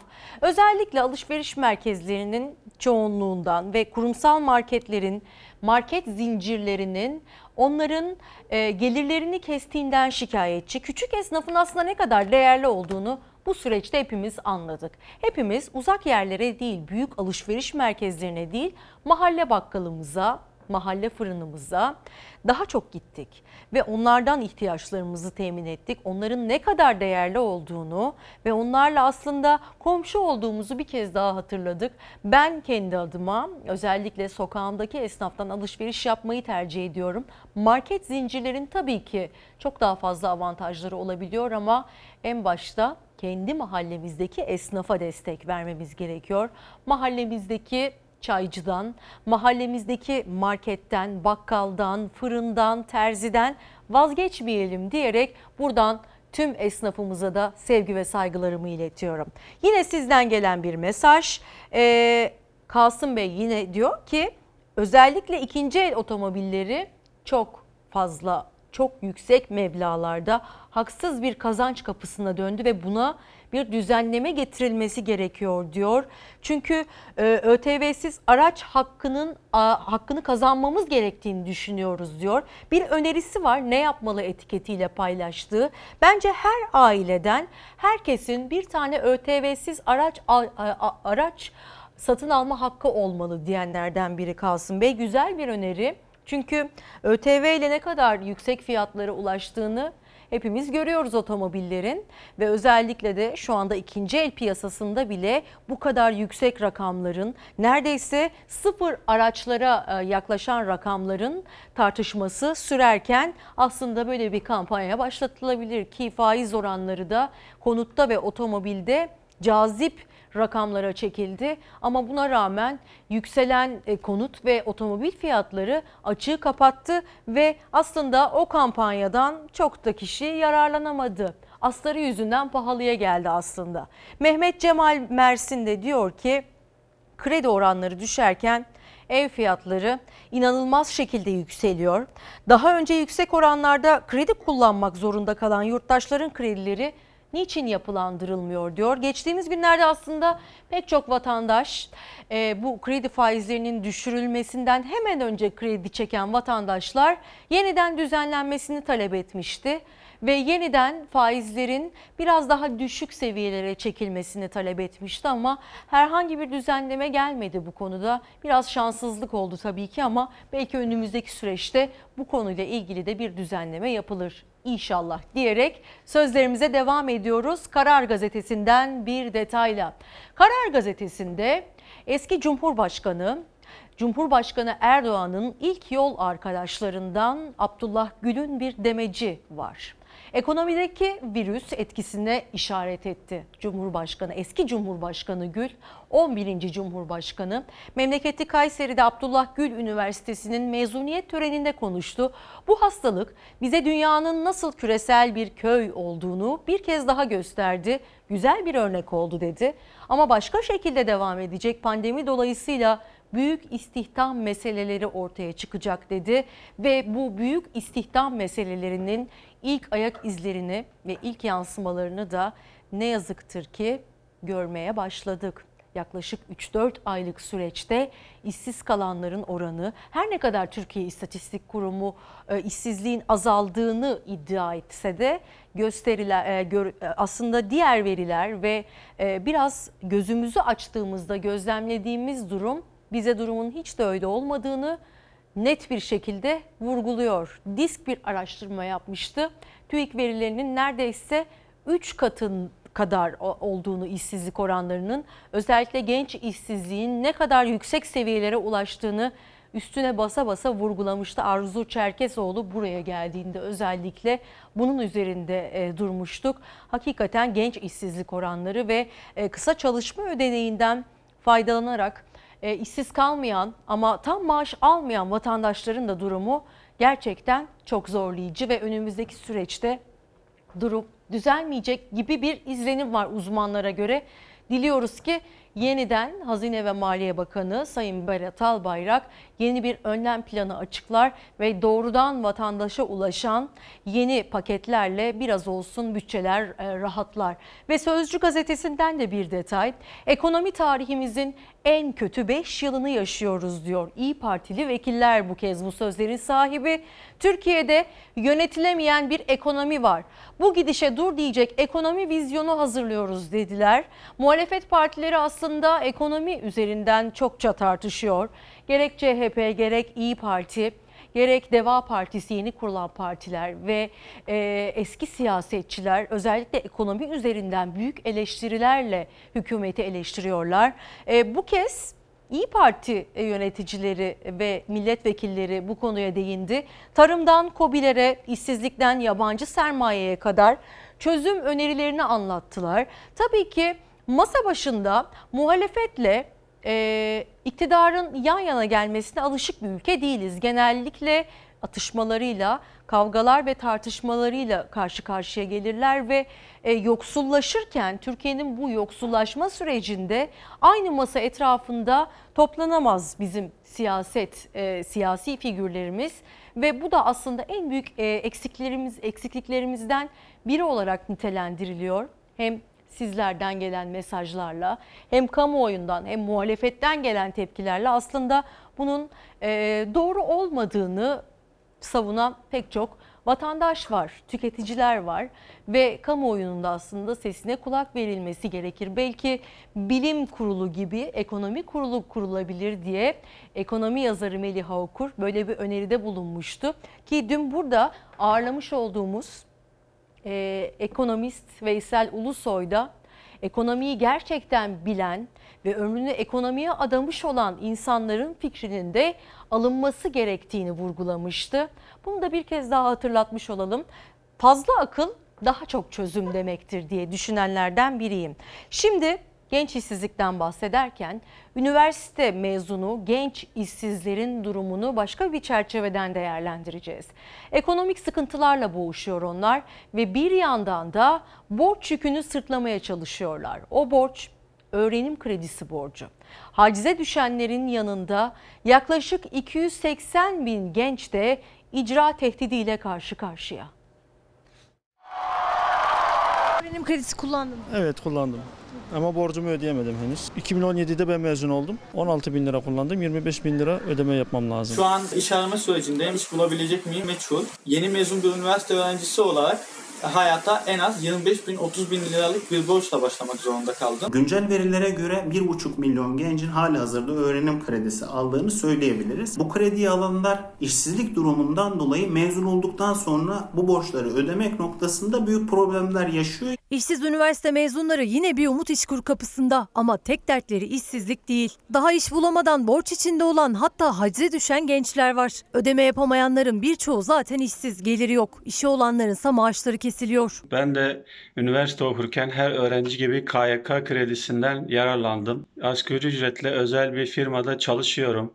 Bir senem dolduktan sonra maaşıma haciz geldi ve dörtte bir oranında kesinti yapılıyor. Bu da yaklaşık olarak 600 TL yapıyor. Mahmut Gültekin KYK borcunu ödeyemedi. Maaşına haciz geldi. Aldığı asgari ücretin her ay 600 lirası kesilince geri kalanı kiraya mı çocuğuna mı mutfağa mı harcayacağını şaşırıyor. Evliyim, bir çocuğum var ve evimde kira. Normal şartlarda asgari ücretle geçirmek çok zor iken üstüne bir de bu haciz olayının gelmesi iyice beni zor durumda bıraktı. Gültekin'in yaşadığı sıkıntıları yaşaması muhtemel 280 bin kişi var. Her an haciz gelebilir. Kiminin henüz işi bile yok ya da işsiz kaldılar, gelirleri kesildi. Üniversiteden mezun olduktan sonra aylarca hatta yıllarca iş arayıp bulamayan gençler şimdi bir de KYK borçlarını nasıl ödeyeceklerini düşünüyor kara kara. Borçlarını ödeyemeyen binlerce genç ise haciz baskısı altında yaşıyor. 280 bin genç ise üniversite okurken aldığı öğrenim kredisini ödeyemediği için icra tehdidiyle karşı karşıya. Öğrenim kredisi borcunu ödeyemediği için erteleme talebinde bulunan gençlerin sayısı 2006'dan 2019'a %416 arttı. İş bulabilen üniversite mezunlarının büyük bölümü de asgari ücretle çalışıyor. Onlar kadar şanslı olamayanlarsa İşkur'dan gelecek iyi bir haber bekliyor. Yaklaşık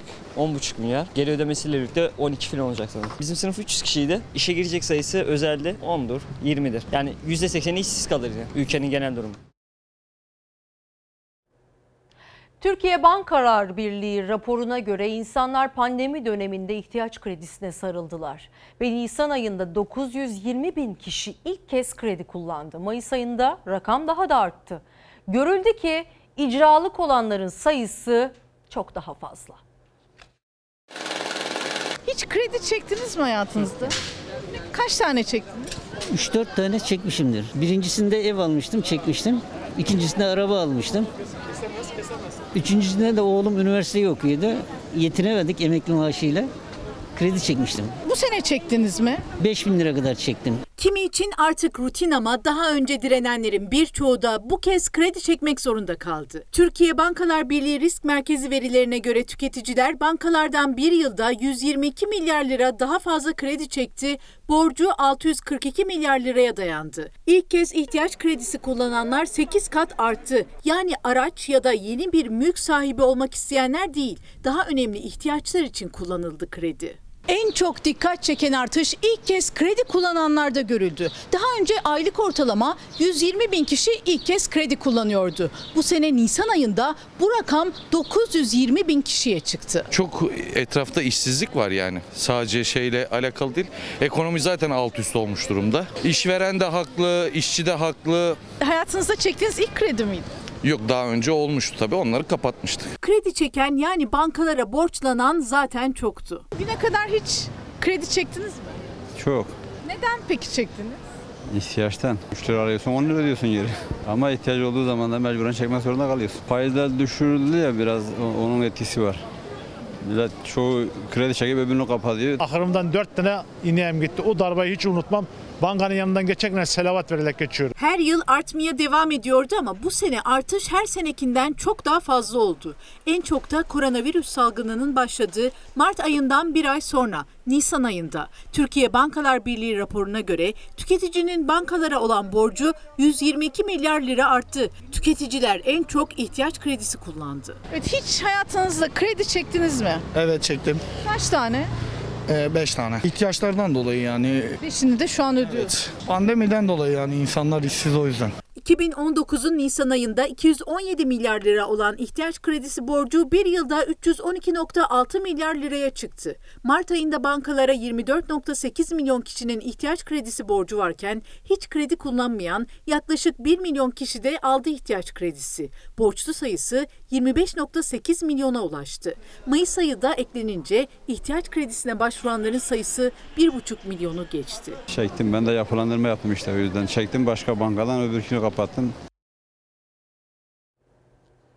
Koronavirüs salgınında eğitim uzaktan yapıldı ancak mahkemeler durdu. Özel bir üniversite uzaktan mahkeme sistemini geliştirdi. İşte dijital çağa geçişimizin ilk ayak izlerinden biri. Bu konu üzerinde yoğunlaştık. Milli ve yerli bir ürün olarak e-mahkemenin ülkemize katkı getireceğine inanıyoruz. Bu her sektörü etkileyecek. Ama ben şahsen adaletin, hukuk sisteminin bu denli değişebileceğini de düşünememiştim. Ama baktığımız zaman o kadar önemli bir işe parmak basmışız ki, o kadar da güzel yaptık ki dünyada örnek bir dijital platform oldu. Bahçeşehir Üniversitesi koronavirüs nedeniyle ara verilmek zorunda kalınan yargılamaların kesintisiz ve güvenli işlemesini sağlamak amacıyla e-mahkeme modelini geliştirdi. Siber Güvenlik Merkezi ve Hukuk Fakültesi işbirliğiyle tasarlanan sistem sayesinde adalet sisteminin yanı sıra ekonomiye de katkı sağlanması hedefleniyor. Bu sistemle gündemimize ne gelecek biliyor musunuz? Bunu nasıl anlarlar bilemiyorum. Adalet ekonomisi de gelecek. Uygulanabilirse benim dağ başındaki bir çobanımın bir ağaç kesmesinin veya herhangi bir şey yapması için 20-30 kilometrelerden gidip ulaşmak vesaire yerine orada bir muhtarın ofisine gider, sanal alemde bunu cevaplayabilir. Artık o detayları değerli hukukçular Türkiye'de çözeceklerdir. Davaların online platformda görülmesine olanak verecek e-mahkeme ile duruşmalar fiziksel mekandan bağımsız mahkemelerde gerçekleşebilecek. Sistemin hızlı ve güvenli veri, görüntü, ses ve her türlü belge alışverişini sağlaması amaçlanıyor. verdik. Burada yaptığımız ürün herhangi bir mahkeme salonuna ihtiyaç duymadan tamamen dijital platformda bir mahkeme salonunda ne oluyorsa bunun yapılmasını sağlayan uçtan uca şifrelenmiş güvenli bir platformdur. E-Devlet sistemine de kolaylıkla uyumlanan e-mahkeme davası olan herkesin veya avukatının iş yerinde, evinde, tatilde, yurt içinde ya da dışında cep telefonu, tablet ya da bilgisayar aracılığıyla kolaylıkla davasına katılmasına olanak sağlaması için tasarlandı. Bir avukat belge bilgi sunuyorsa, hakim söz veriyorsa, kimlikleri doğrulanarak içeri alınıyorsa, bir tutanak tutuluyorsa ki bu e, speech to text özelliğiyle otomatik olarak bizim gerçekleştirdiğimiz bir süreç. Bu süreç kayıt ediliyorsa bunların hepsini yapabilen bir e, platformumuz olduğunu rahatlıkla söyleyebilirim. Gün boyu gazetesinden bir detay. AVM'de doluluk oranı gün geçtikçe artıyor. Bu e, açıklama İstanbul Alışveriş Caddeleri Yönetim Kurulu Direktörü Baştürk. Şu açık, e, açıklamanın detaylarına gelirsek 11 Mayıs 31 Mayıs arası AVM girişlerinde önceki yıla kıyasla azalma oldu. 1 Haziran itibariyle de düşüş seviyesi geriledi ki gerilemesine rağmen AVM'ler zor durumda. Bu da yatsınamaz bir gerçek aslında. 1 Haziran itibariyle normalleşme başlasa da esnaf halen belini doğrultamadı ve tüketiciler mağazalara özellikle de alışveriş merkezlerine girmek istemiyor. Masraflara direnemeyen mağazalar bir bir kapanıyor. Satışa çıkarılan gayrimenkuller arasında en dikkat çeki- çekenler AVM'ler. Biz esnafız. Günlük kazanıyoruz ve günlük yiyoruz. İki buçuk ay evde kalınca günlük kazanamadık ama günlük yedik. E, bu da torbanın ağzını açtı. Ne yapacağımızı da bilmiyoruz. Polyanacılık oynuyoruz. 30 senelik çiçekçi esnafı Güray Çıra. Meslek hayatı boyunca belki de ilk kez bu denli kötü gidiyor işleri. Yine de umudunu yitirmiyor. Aslında birçok esnafın yaptığı gibi kepenk kapatmamak için son ana kadar direniyor. Olumsuz etkilenen sektörlerin e, hemen hemen başında gibi geliyor. Bankalara kredi başvurusu yaptık. Dükkan kiramız rakam vermeyeyim ama bu muhite göre bayağı yüksek. Esnafın belini en çok büken kira. Salgın boyunca birçok esnafın dükkanı kapalıydı. Ancak dükkanlar kapalı olsa da kira her ay ödendi. Daha evvelden işlerimiz güzel dönüyordu. ihtiyaçlarımızı karşılayabiliyorduk. Ama şimdi bu pandemi döneminde tamamen bıçak gibi kesti. Kiralar ödeniyor, vergiler ödeniyor. Hiç karşılamadıktan sonra dert, sorun. İnsanlar artık girmeye korkuyor. Eşyalara, ürünlere dokunmaya korkuyor.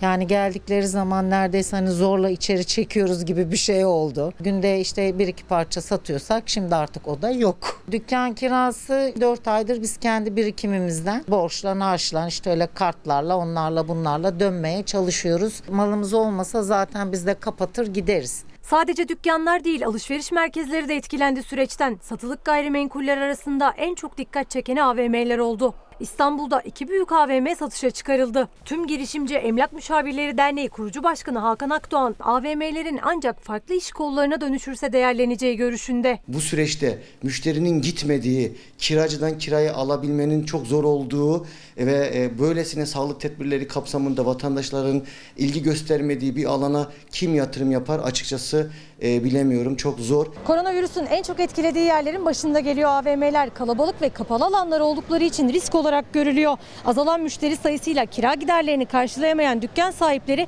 mecburen dükkanını kapatmak zorunda kalıyor. Ziyaretçi sayılarının düşmesiyle birlikte de alışveriş merkezlerinin içindeki mağazalar zorda. Bunun yerine artık cadde mağazaları tercih ediliyor. Bu süreçle beraber şunu da görmüş olduk.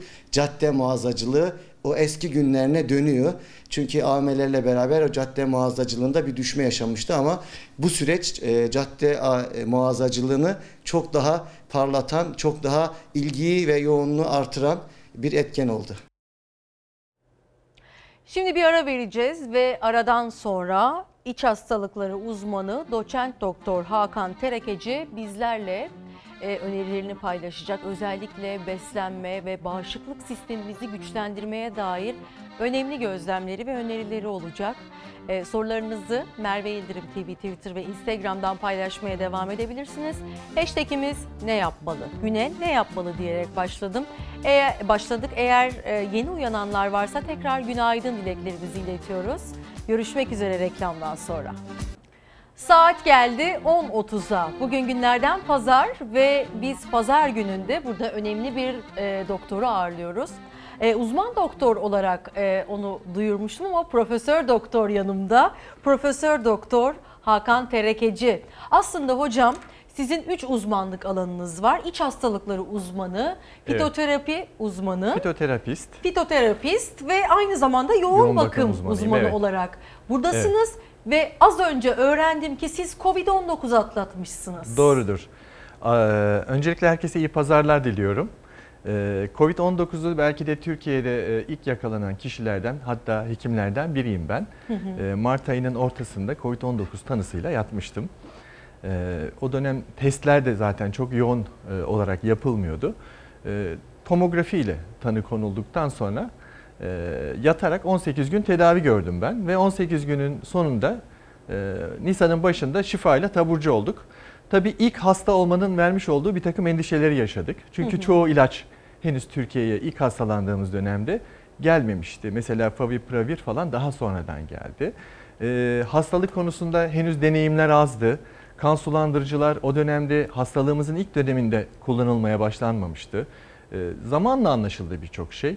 Son dönemlerde kullandık. Mesela e, herkesin yakından takip ettiği gibi e, COVID-19 hastalarında e, tromboz dediğimiz pıhtılaşmaya eğilimden dolayı da çok ciddi komplikasyonlar Evet. oluyor. Şu dönem tedavi protokolleri değişti. E, böyle bir deneyimde yaşamış olduk aslında. Hocam peki e, nasıl atlattınız o süreci? 18 gün yoğun bakımda mı kalmıştınız? Hayır. 18 gün boyunca normal klinikte kaldım ben. Hı Katta hı. yani bir odada izole bir şekilde kaldım. Küçük bir odanın içerisinde kalıyorsunuz. Ne Ee, olacağını tabii ne olacağını bilmiyorsunuz. bilmiyorsunuz. Çünkü sizin e, çok fazla aşırı bilgi sahibi olduğunuz bir hastalık değil. Evet. Ee, en azından Covid-19 olarak değil. Hani SARS ve MERS olarak eski versiyonlarını biliyorsunuz Hı hı. belki ama e, tabii o dönemde endişe, kaygı yaşıyorsunuz. Ee, her zaman ilk olmak e, tedirginlik yaratır insanda. Neyin ne olacağını bilemezsiniz. Ee, ben fitoterapist olmam nedeniyle bir takım takviyeler de kullandım. Hani sağlıklı beslenmede bağışıklık sistemi nasıl güçlendirilebilir, eksikleri öncelikle neyle kapatabiliriz diye. İşte D vitaminiyle çinkoydu bir takım şeyleri de kendime uyguladım o dönemde. Ee, Zaten Sağlık Bakanlığı'nın da o dönem yüksek doz C vitamini protokolü vardı. Halen uygulanıyor e, bazı merkezlerde. E, Bunların hepsini aldık. E, Tabii orada bir yoğun bakıma gidiş süreci takip ediliyor. Hani solunum yetmezliği olacak mı? Solunum cihazına bağlanılacak mı diye. E, şükürler olsun ki tam sınıra kadar geldik biz. yani Geçmiş ben olsun. kendim için. E, ama bir solunum e, cihazına bağlanma ihtiyacı olmadı. Peki e, sonrasında herhangi bir komplikasyon oldu mu? Yani hissettiğiniz bir değişim oldu mu? Özellikle seyircilerimiz bunu çok merak ediyor. Hasar bırakıyor mu diye. Şimdi 5 gün ilk hastaneye yattığımız 5 gün içerisinde ben 3 tane tomografi çektirmiştim. Şimdi o zaman söyle e, bunları bilmiyorduk biz. Yani çok sık tomografi çektirmenin aslında şu anda uygun olmadığını biliyoruz. Hı. Çünkü hastalık radyolojik olarak ilerliyor. Yani e, tomografi bulgularına baktığınızda hastalığın çok ilerlemiş olduğunu görüyorsunuz ama bu klinikle uyumlu olmayabiliyor genelde. O yüzden diyoruz ki biz tomografileri daha aralıklı, daha e, uzun vadelerde çektirmekte fayda var diye. Biz o 5 gün üst üste bunları çektirince çok korktuk. Hani dedik herhalde ciddi düzeyde bir akciğer yetmezliğine doğru, solunum sıkıntısına doğru gidiyoruz diye. Ee, ama gördük ki klinikle radyoloji çok uyuşmadı.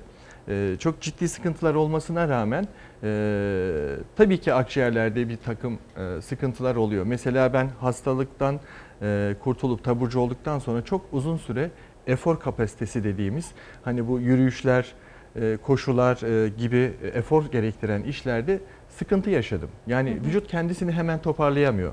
E, Şöyle düşünün bir yerde bir yara olduğu zaman bile orada bir nedbe bırakıyor, bir iz bırakıyor. Akciğerlerde geçirmiş olduğunuz enfeksiyon da sizi kısıtlayıcı şekilde bir miktar en azından akut dönemde sıkıntılara yol açıyor. Uzun vadede ne olup olmadığını e, görmek için yine kontrol tomografileri çektirmek gerekiyor. E ben tabii ki tomografilerin de bir takım yan etkileri olduğu için henüz şu anda çektirmedim ama Kontrollü olarak. kontrollü olarak gidiyorum. Evet. Peki hocam o zaman bize hem kendinizden yola çıkarak hem de e, hastalarınızı tedavi yöntemlerinizden yola çıkarak ne gibi e, önerilerde bulunursunuz? Beslenme, vitaminlerin kontrollü alınması, C Tabii ki. vitamini özellikle çok Evet. büyük bir yer kapladı bizim hayatımızda. D Doğru. vitamini ama kafamıza göre de almamamız gerekiyor Kesinlikle. galiba. Şimdi burada temel nokta bağışıklık sistemi. Yani enfeksiyonu geçirdiğiniz zaman hayatta kalıp kalmayacağını ya da biraz önce sizin söylediğiniz gibi sekel bırakıp bırakmayacağını yani iz e, bizim kendi bağışıklık sistemimiz belirliyor aslında. Hı hı. Yani güçlü bir bağışıklık sistemimizin olması lazım. Ama bunu özellikle enfeksiyon döneminde çok tetiklersek de sitokin fırtınası dediğimiz bir olay var biliyorsunuz. Hı hı. Ee, bağışıklık sisteminin aşırı ve kontrolsüz olarak çalışması neticesinde vücuda hasar vermesini tanımlıyor bu. Ee, biz özellikle hastalık olmadan, hastalık öncesi dönemde sağlıklı beslenmeliyiz. Yani sağlıklı beslenmeliyiz tersinden okursanız sağlıksız gıdaları yemememiz gerekiyor. O daha kolay aslında. Uyku düzenimizin çok iyi olması lazım. Bağışıklık sistemini iyi kontrol edebilmemiz için. Mesela yapılan çalışmalar var. 6 saatten az uyuyan insanlar ve 7 saatten fazla uyuyan insanlar arasında üst solunum yolu enfeksiyonlarına yakalanma sıklıkları arasında 4 katı fark olduğu Aa. tespit edilmiş. Bakın en basit bir uykudan yola çıkarsak. Evet. E, D vitamini eksi olan insanlarda biz biliyoruz ki bazı bağışıklık sistemi hastalıkları, enfeksiyon hastalıkları çok daha ağır seyrediyor. Covid-19 sürecinde D vitamini eksikliği olan hastaların solunum cihazına ve yoğun bakıma daha sık gittiğini biliyoruz.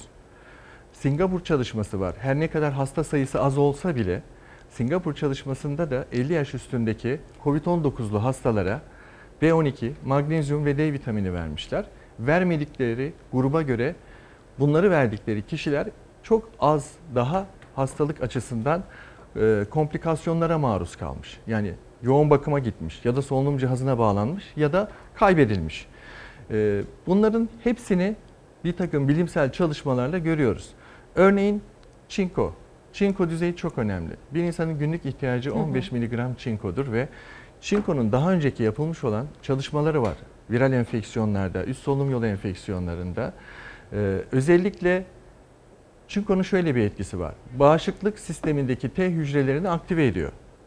Siz hastalandığınız zaman oluşan antikorun miktarını artırıyor ve enfeksiyonların hem şiddetini hem süresini mesela kısaltıyor.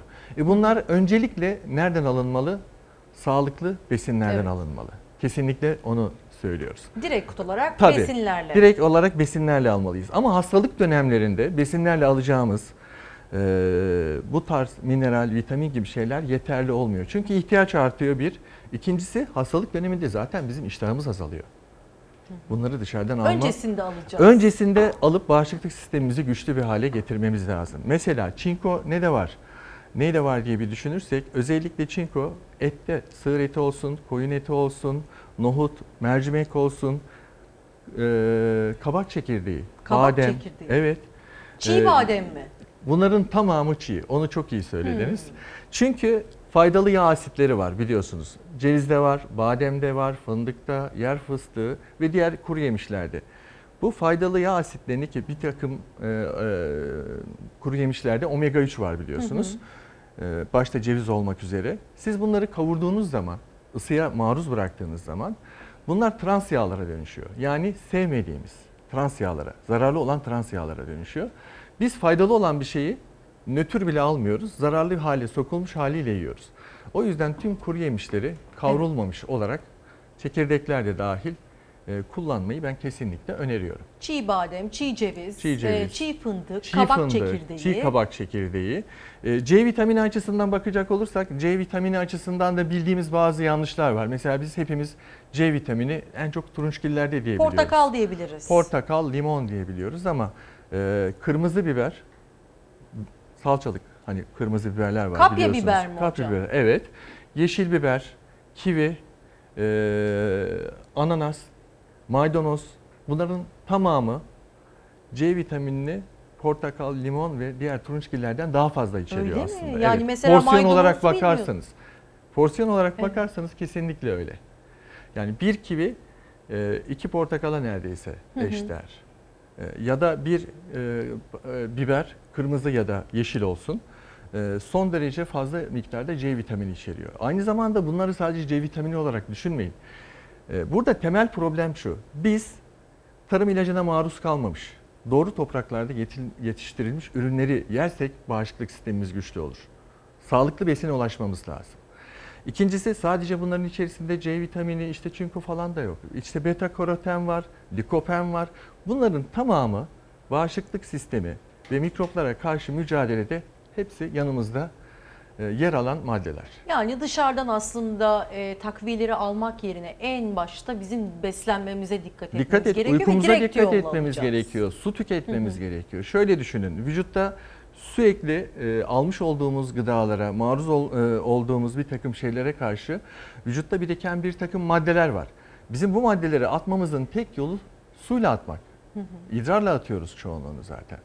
E, o yüzden de suyu ne kadar çok içersek vücudumuzun içerisindeki zararlı maddelerin yoğunluğunu o kadar azaltmış ve atılımını da o kadar hızlandırmış oluyoruz. Evet. Aynı zamanda da kilo vermeye de faydalı biliyorsunuz su. Doğru. Özellikle zaten Covid döneminde dışarıdan Bol siparişler de azaldığı için fast Evet. food yerine ev yemekleri tükettik ki bu bizim için daha faydalı, sağlıklı bir şekilde beslenmeye Evet. çalıştık. Peki hocam koronavirüsün genel tablosunu değerlendirdiğinizde gidişatta ne gibi gözlemleriniz var acaba?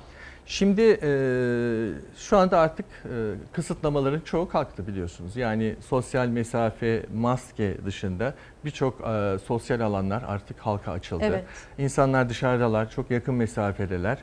E, Türkiye'de e, çene maskesi kullanılıyor biliyorsunuz. Burunlar hep açık. E, çene bölgesi iyi korunuyor diye düşünüyorum. Ama bu ağız yoluyla da burun yoluyla da vücuda girebildiği için buna çok dikkat etmek lazım gerçekten. Yani ya o maskeyi hiç takmasınlar sadece çenelerinde ya da olması gerektiği gibi hem ağzı hem burnunu kapatacak şekilde e, cerrahi maskeleri taksınlar. E, Türkiye'de farkındaysanız havaların ısınmasıyla birlikte tabii bunlar bilimsel verilerden uzak şeyler, hı. gözlemsel şeyler. Evet. E, hasta sayısı eski kısıtlamalara göre daha az. Yani binler e, civarında, binin altına bile indi hatta. Hı hı. Son bir haftadır Evet, dokuz son bir haftadır. küsür. Vefat sayısı, kaybedilen hasta sayısı 20'nin altına indi. E şimdi buradan şunu açığa çıkabilir. Yani iki şey düşünebiliriz. Ya sıcakların etkisiyle hani bu virüs virülansını ve bulaştırıcılığını yani bulaştırıcılığını ve e, hastalık yapma gücünü azalttı. Kaybetmedi çünkü hala devam ediyor çünkü. Ya da yeni mutasyonlarla, yeni mutasyonlarla e, hastalık yapıcı etkisi azaldı diye düşünebiliriz. Ama hava sıcaklığının etkisini biliyoruz. Daha önce yapılan bir takım araştırmalar, yazılar, yayınlar var. Hani 25 santigrat derecenin üzerinde her bir santigrat derece arttığında bu virüsün gücünün %2-3 oranında azaldığıyla ilgili bir takım e, yazıları, yayınları hepimiz okuduk, biliyoruz. E, o yüzden nispeten şu anda e, halen devam etmekle birlikte etkisi hafif azalmış gibi.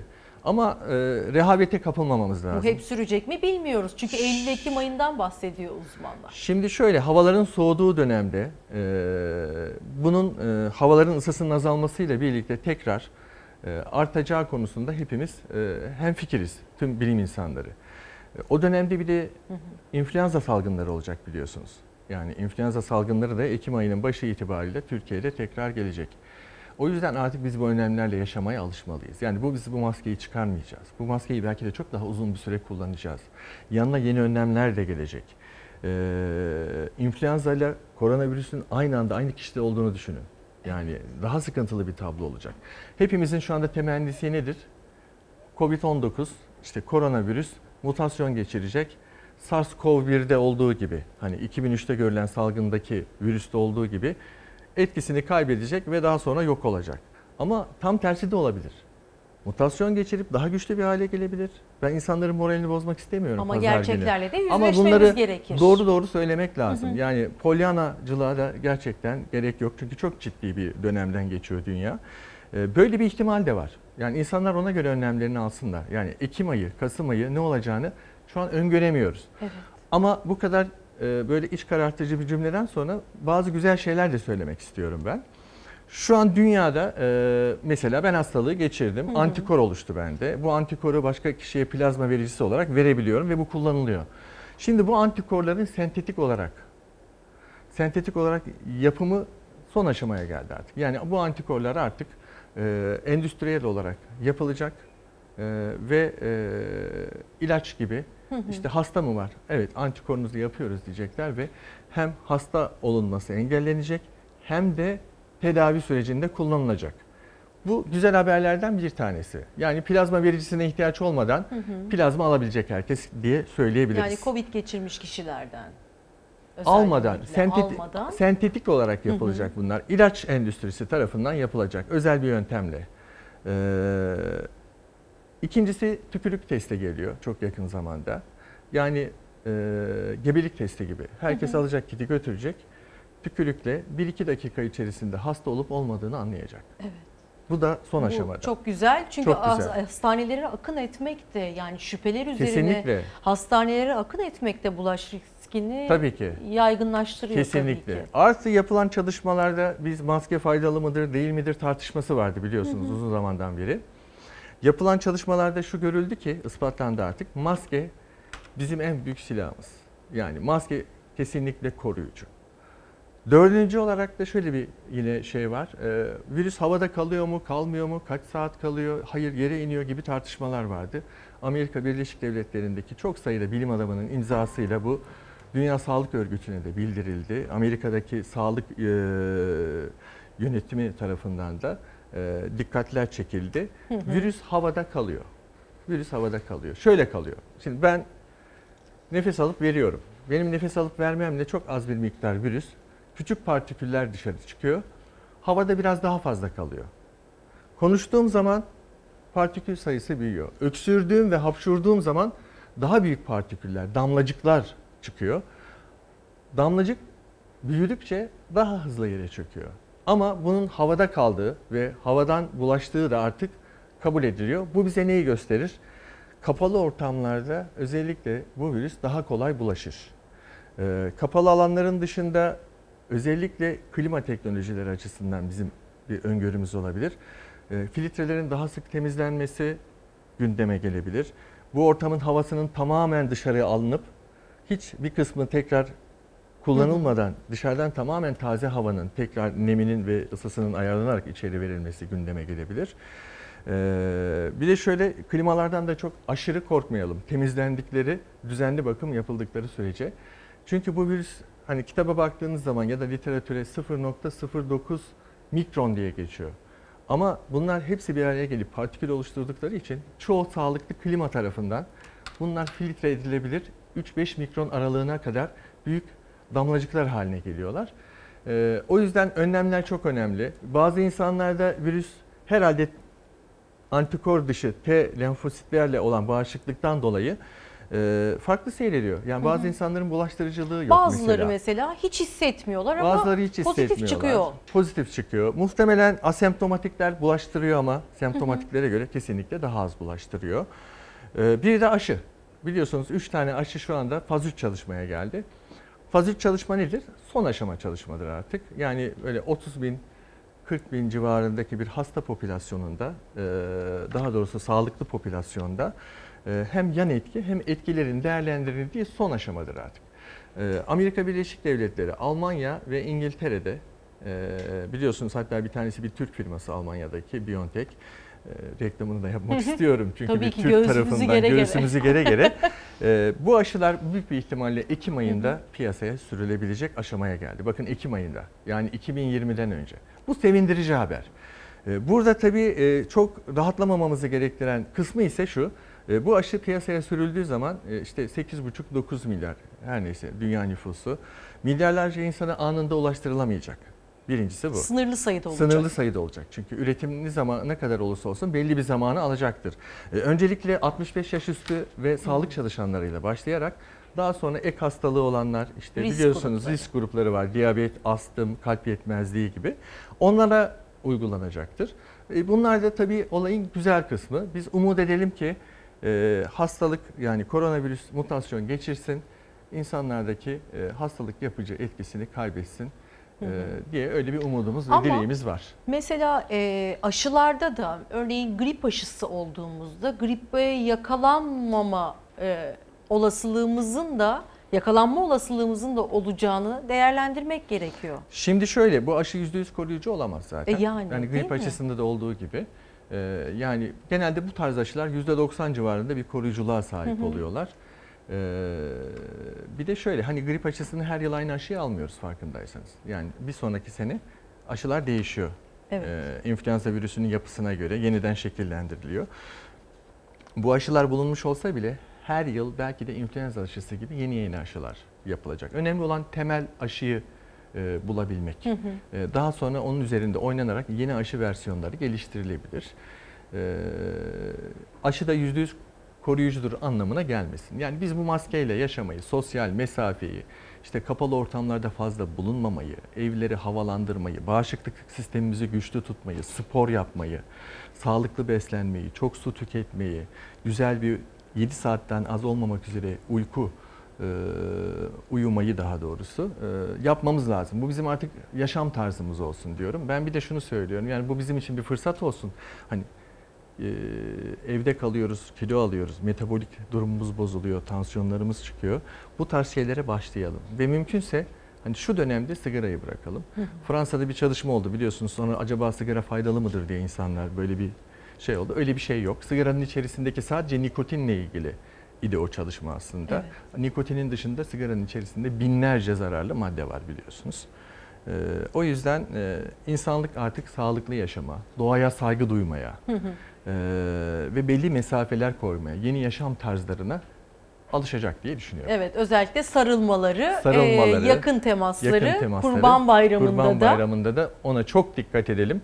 Bayram bizim için e, hüsrana dönüşmesin gerçekten. E, Uzaktan da kutlanabilen bir şey bayramlar Evet, biliyorsunuz. telefonlaşmayı denemek Telefonlaşmayı, belki daha görüntülü iyi. telefonlarımız var Evet. artık. Görmüş gibi oluyorsunuz. Zaten e, çocuklar da taşıyıcı olabiliyor. Yani o çocuklara sarılmak, çocukları bayramda mutlu etmek gibi girişimleri de bence e, öteleyelim. Hı hı. E, ileride bu salgını atlatabilirsek e, yine de dikkat edeceğimiz artık bir yaşam tarzına kavuşmamız gerekiyor. Evet. Hocam çok teşekkür Ben ediyoruz teşekkür ediyorum. tecrübelerinizi e, bize aktardığınız için. Profesör Doktor Hakan Terekeci'yi ağırladık. E, Kendisi de Covid atlatan ilk hastalarımızdan biri. Bir sağlıkçı. E, Geçmiş olsun Çok teşekkür tekrar. ediyorum. Çok teşekkürler. Her zaman bekleriz. Çok sağ olun Çok sağ olun. için de. Sağ olun iyi pazarlar. Şimdi spor camiasından bir haberle devam edeceğiz. Hatay Spor ve Erzurum Spor Süper Lig'e yükseldi. Her iki şehirde de caddeler, sokaklar sevinçli taraftarlarla doldu. Kutlamalar güzeldi ama önemli bir şey unutuldu. Sosyal mesafe.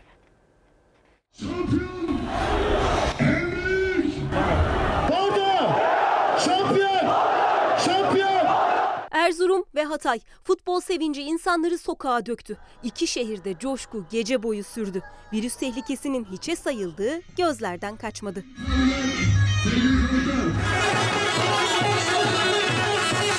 Hatay Spor 1. Lig'de şampiyon olduğu Süper Lig'e yükseldi. Ligin son haftasında Bursa Spor'u sahasında 3-1 yenen Hatay Spor'un taraftarları maç sonrası Cumhuriyet Meydanı'nda bir araya geldi. Futbolcular ve teknik heyet üzeri açık otobüsle kenti gezip taraftarları selamladığında coşku daha da büyüdü.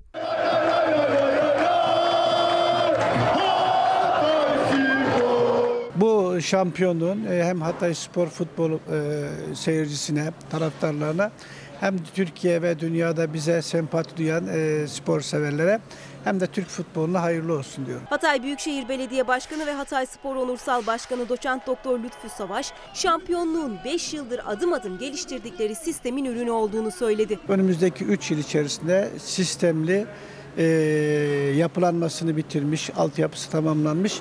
E, Türkiye'ye özellikle milli takım dahil yurt dışında temsil edecek, milli takım oyuncu verecek bir seviyeye gelmek istiyoruz. Altyapıdan oyuncu çıkartmak istiyoruz. Hatay Spor Şampiyonluk Kupası'nı pazartesi günü alacak. Süper Lig'e yükselen bir diğer takım Erzurumspor'da heyecanın ve sevincin odağındaki takımlardan oldu. Erzurum'da sokaklar takımın renklerine mavi beyaza büründü. Binlerce kişi kutlamalar için bir araya geldi. Mavi beyazlı takımın futbolcularıyla teknik heyeti üstü açık otobüsle taraftarları selamladı.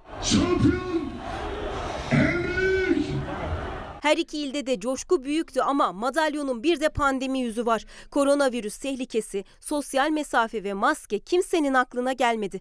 Binlerce insanın yan yana eğlendiği sokaklarda tehlikede kol geziyordu. Sağlık Bakanı Fahrettin Koca sosyal medyadan uyarıda bulundu Erzurumsporlu taraftarlara esprili bir dille. Erzurumspor koronavirüs karşılaşması başladı. Taraftarı kalabalık olay yerinden centilmence çekilmeye davet ediyorum. Şehirde vaka sayıları kontrol altında kalsın. Fakat coşku öyle baskındı ki ne bakanın tweet'i ne de tehlikenin boyutu geldi akıllara. İşte tehlikenin ayak izleri. Cayır cayır geliyorum dedi. Şimdi efendim bugün aynı zamanda Dünya Fenerbahçeliler günüymüş. Dünya Fenerbahçeliler günü kutlu olsun. Tüm Fenerbahçe yönetimine buradan bu dileklerimizi ve tabii ki taraftarlara iletmiş olalım. Ee, Genel Müdürümüz Cenk Soner, Dünya Fenerbahçeliler günü kutlu olsun mesajını böyle paylaştı ve genel yayın yönetmenimiz Doğan Şentürk de sıkı bir fana, e, fanatiktir, Fenerbahçelidir. Dünya Fenerbahçeliler Günü kutlu olsun dileklerini de sosyal medyadan iletmiş oldular. E, önemli olan gerçekten e, sporda, siyasette ve diğer unsurlarda birlik beraberliğimizi koruyabilmek ve çılgınca e, bu fanatizme e, karşı koyabilmek. İnişli çıkışlıdır hayat sporda da olduğu gibi öfkemize hakim olabilmek ve bu gibi durumlarda heyecanımıza da hakim olabilmek diyerek Dünya Fenerbahçeliler Günü kutlu olsun dileklerimizi tekrar iletelim. Bir gün gazetesinden şimdi bir detay paylaşalım. Bamya üreticileri eylemde. Çiftçinin, tarımla ilgilenen vatandaşlarımızın, köylümüzün, emekçilerimizin ve toprağımızın sahipçilerinin niçin bu kadar üzücü tablolarla gündeme geldiğini anlatan bir haber aslında. Aydın'da bamya üreticileri yaşadıkları ekonomik sıkıntılar ve girdi maliyetlerinin artması sebebiyle yol kapattılar. Fabrikaların sürekli fiyat düşürdüğünü belirten üreticiler mağdur olduklarını belirttiler. Ki sadece bamya üreticileri değil hemen hemen yurdumuzun dört bir yanından tarımla, hayvancılıkla uğraşan vatandaşlarımızın bu gibi eylemleri ve isyanları sık sık karşımıza çıkıyor. Bu kez bamya üreticilerinin aslında dramını sizlerle paylaşacağız. Bakınız onlar nasıl bir süreçten geçiyor.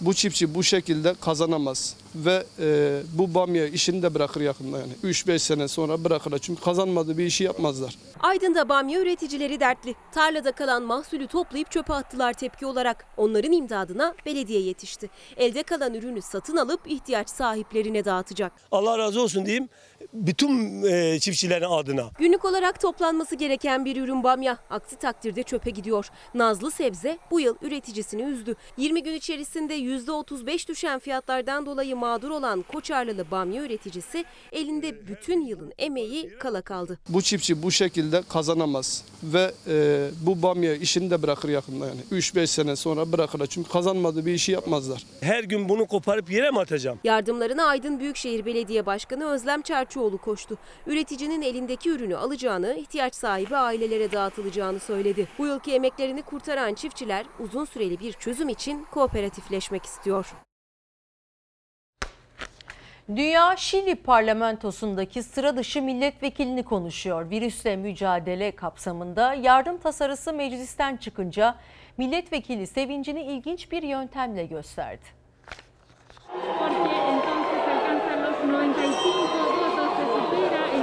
Yardım yasası parlamentodan geçince pembe pelerin taktı, sevinç turu attı. Şilili milletvekili bu hafta dünyada en çok konuşulan isimlerden biri oldu.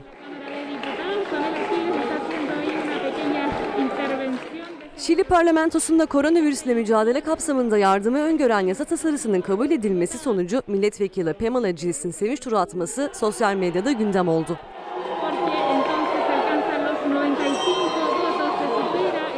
Milletvekili ve eski gazeteci Gilles yasa kabul edilince pelerinini taktı, meclisin içinde sevinçten adeta uçmaya başladı. Onun sevinç turu diğer milletvekilleri tarafından da alkışlarla desteklendi.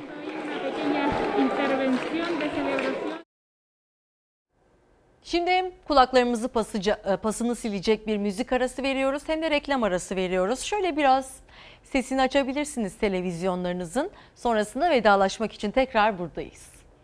Haftaya hafta sonu e, Ankara'dan yayında olacağız. CHP'nin kurultayı var ve orada e, konuklarımızla birlikte sizlere haberleri aktaracağız efendim. Şimdiden hatırlatma olsun. Gitmeden de iki kitap önerim olsun. Sevgi Bu, İsmail Atik'in kaleme aldığı bir şiir kitabı ve babasının Atilla Atik'in Zamansız Şiirler isimli kitabı çok da tatlı bir notla ulaştırdığı için teşekkürlerimizi sunuyoruz. Görüşmek üzere efendim haftaya. Sevgi ve saygıyla kalın.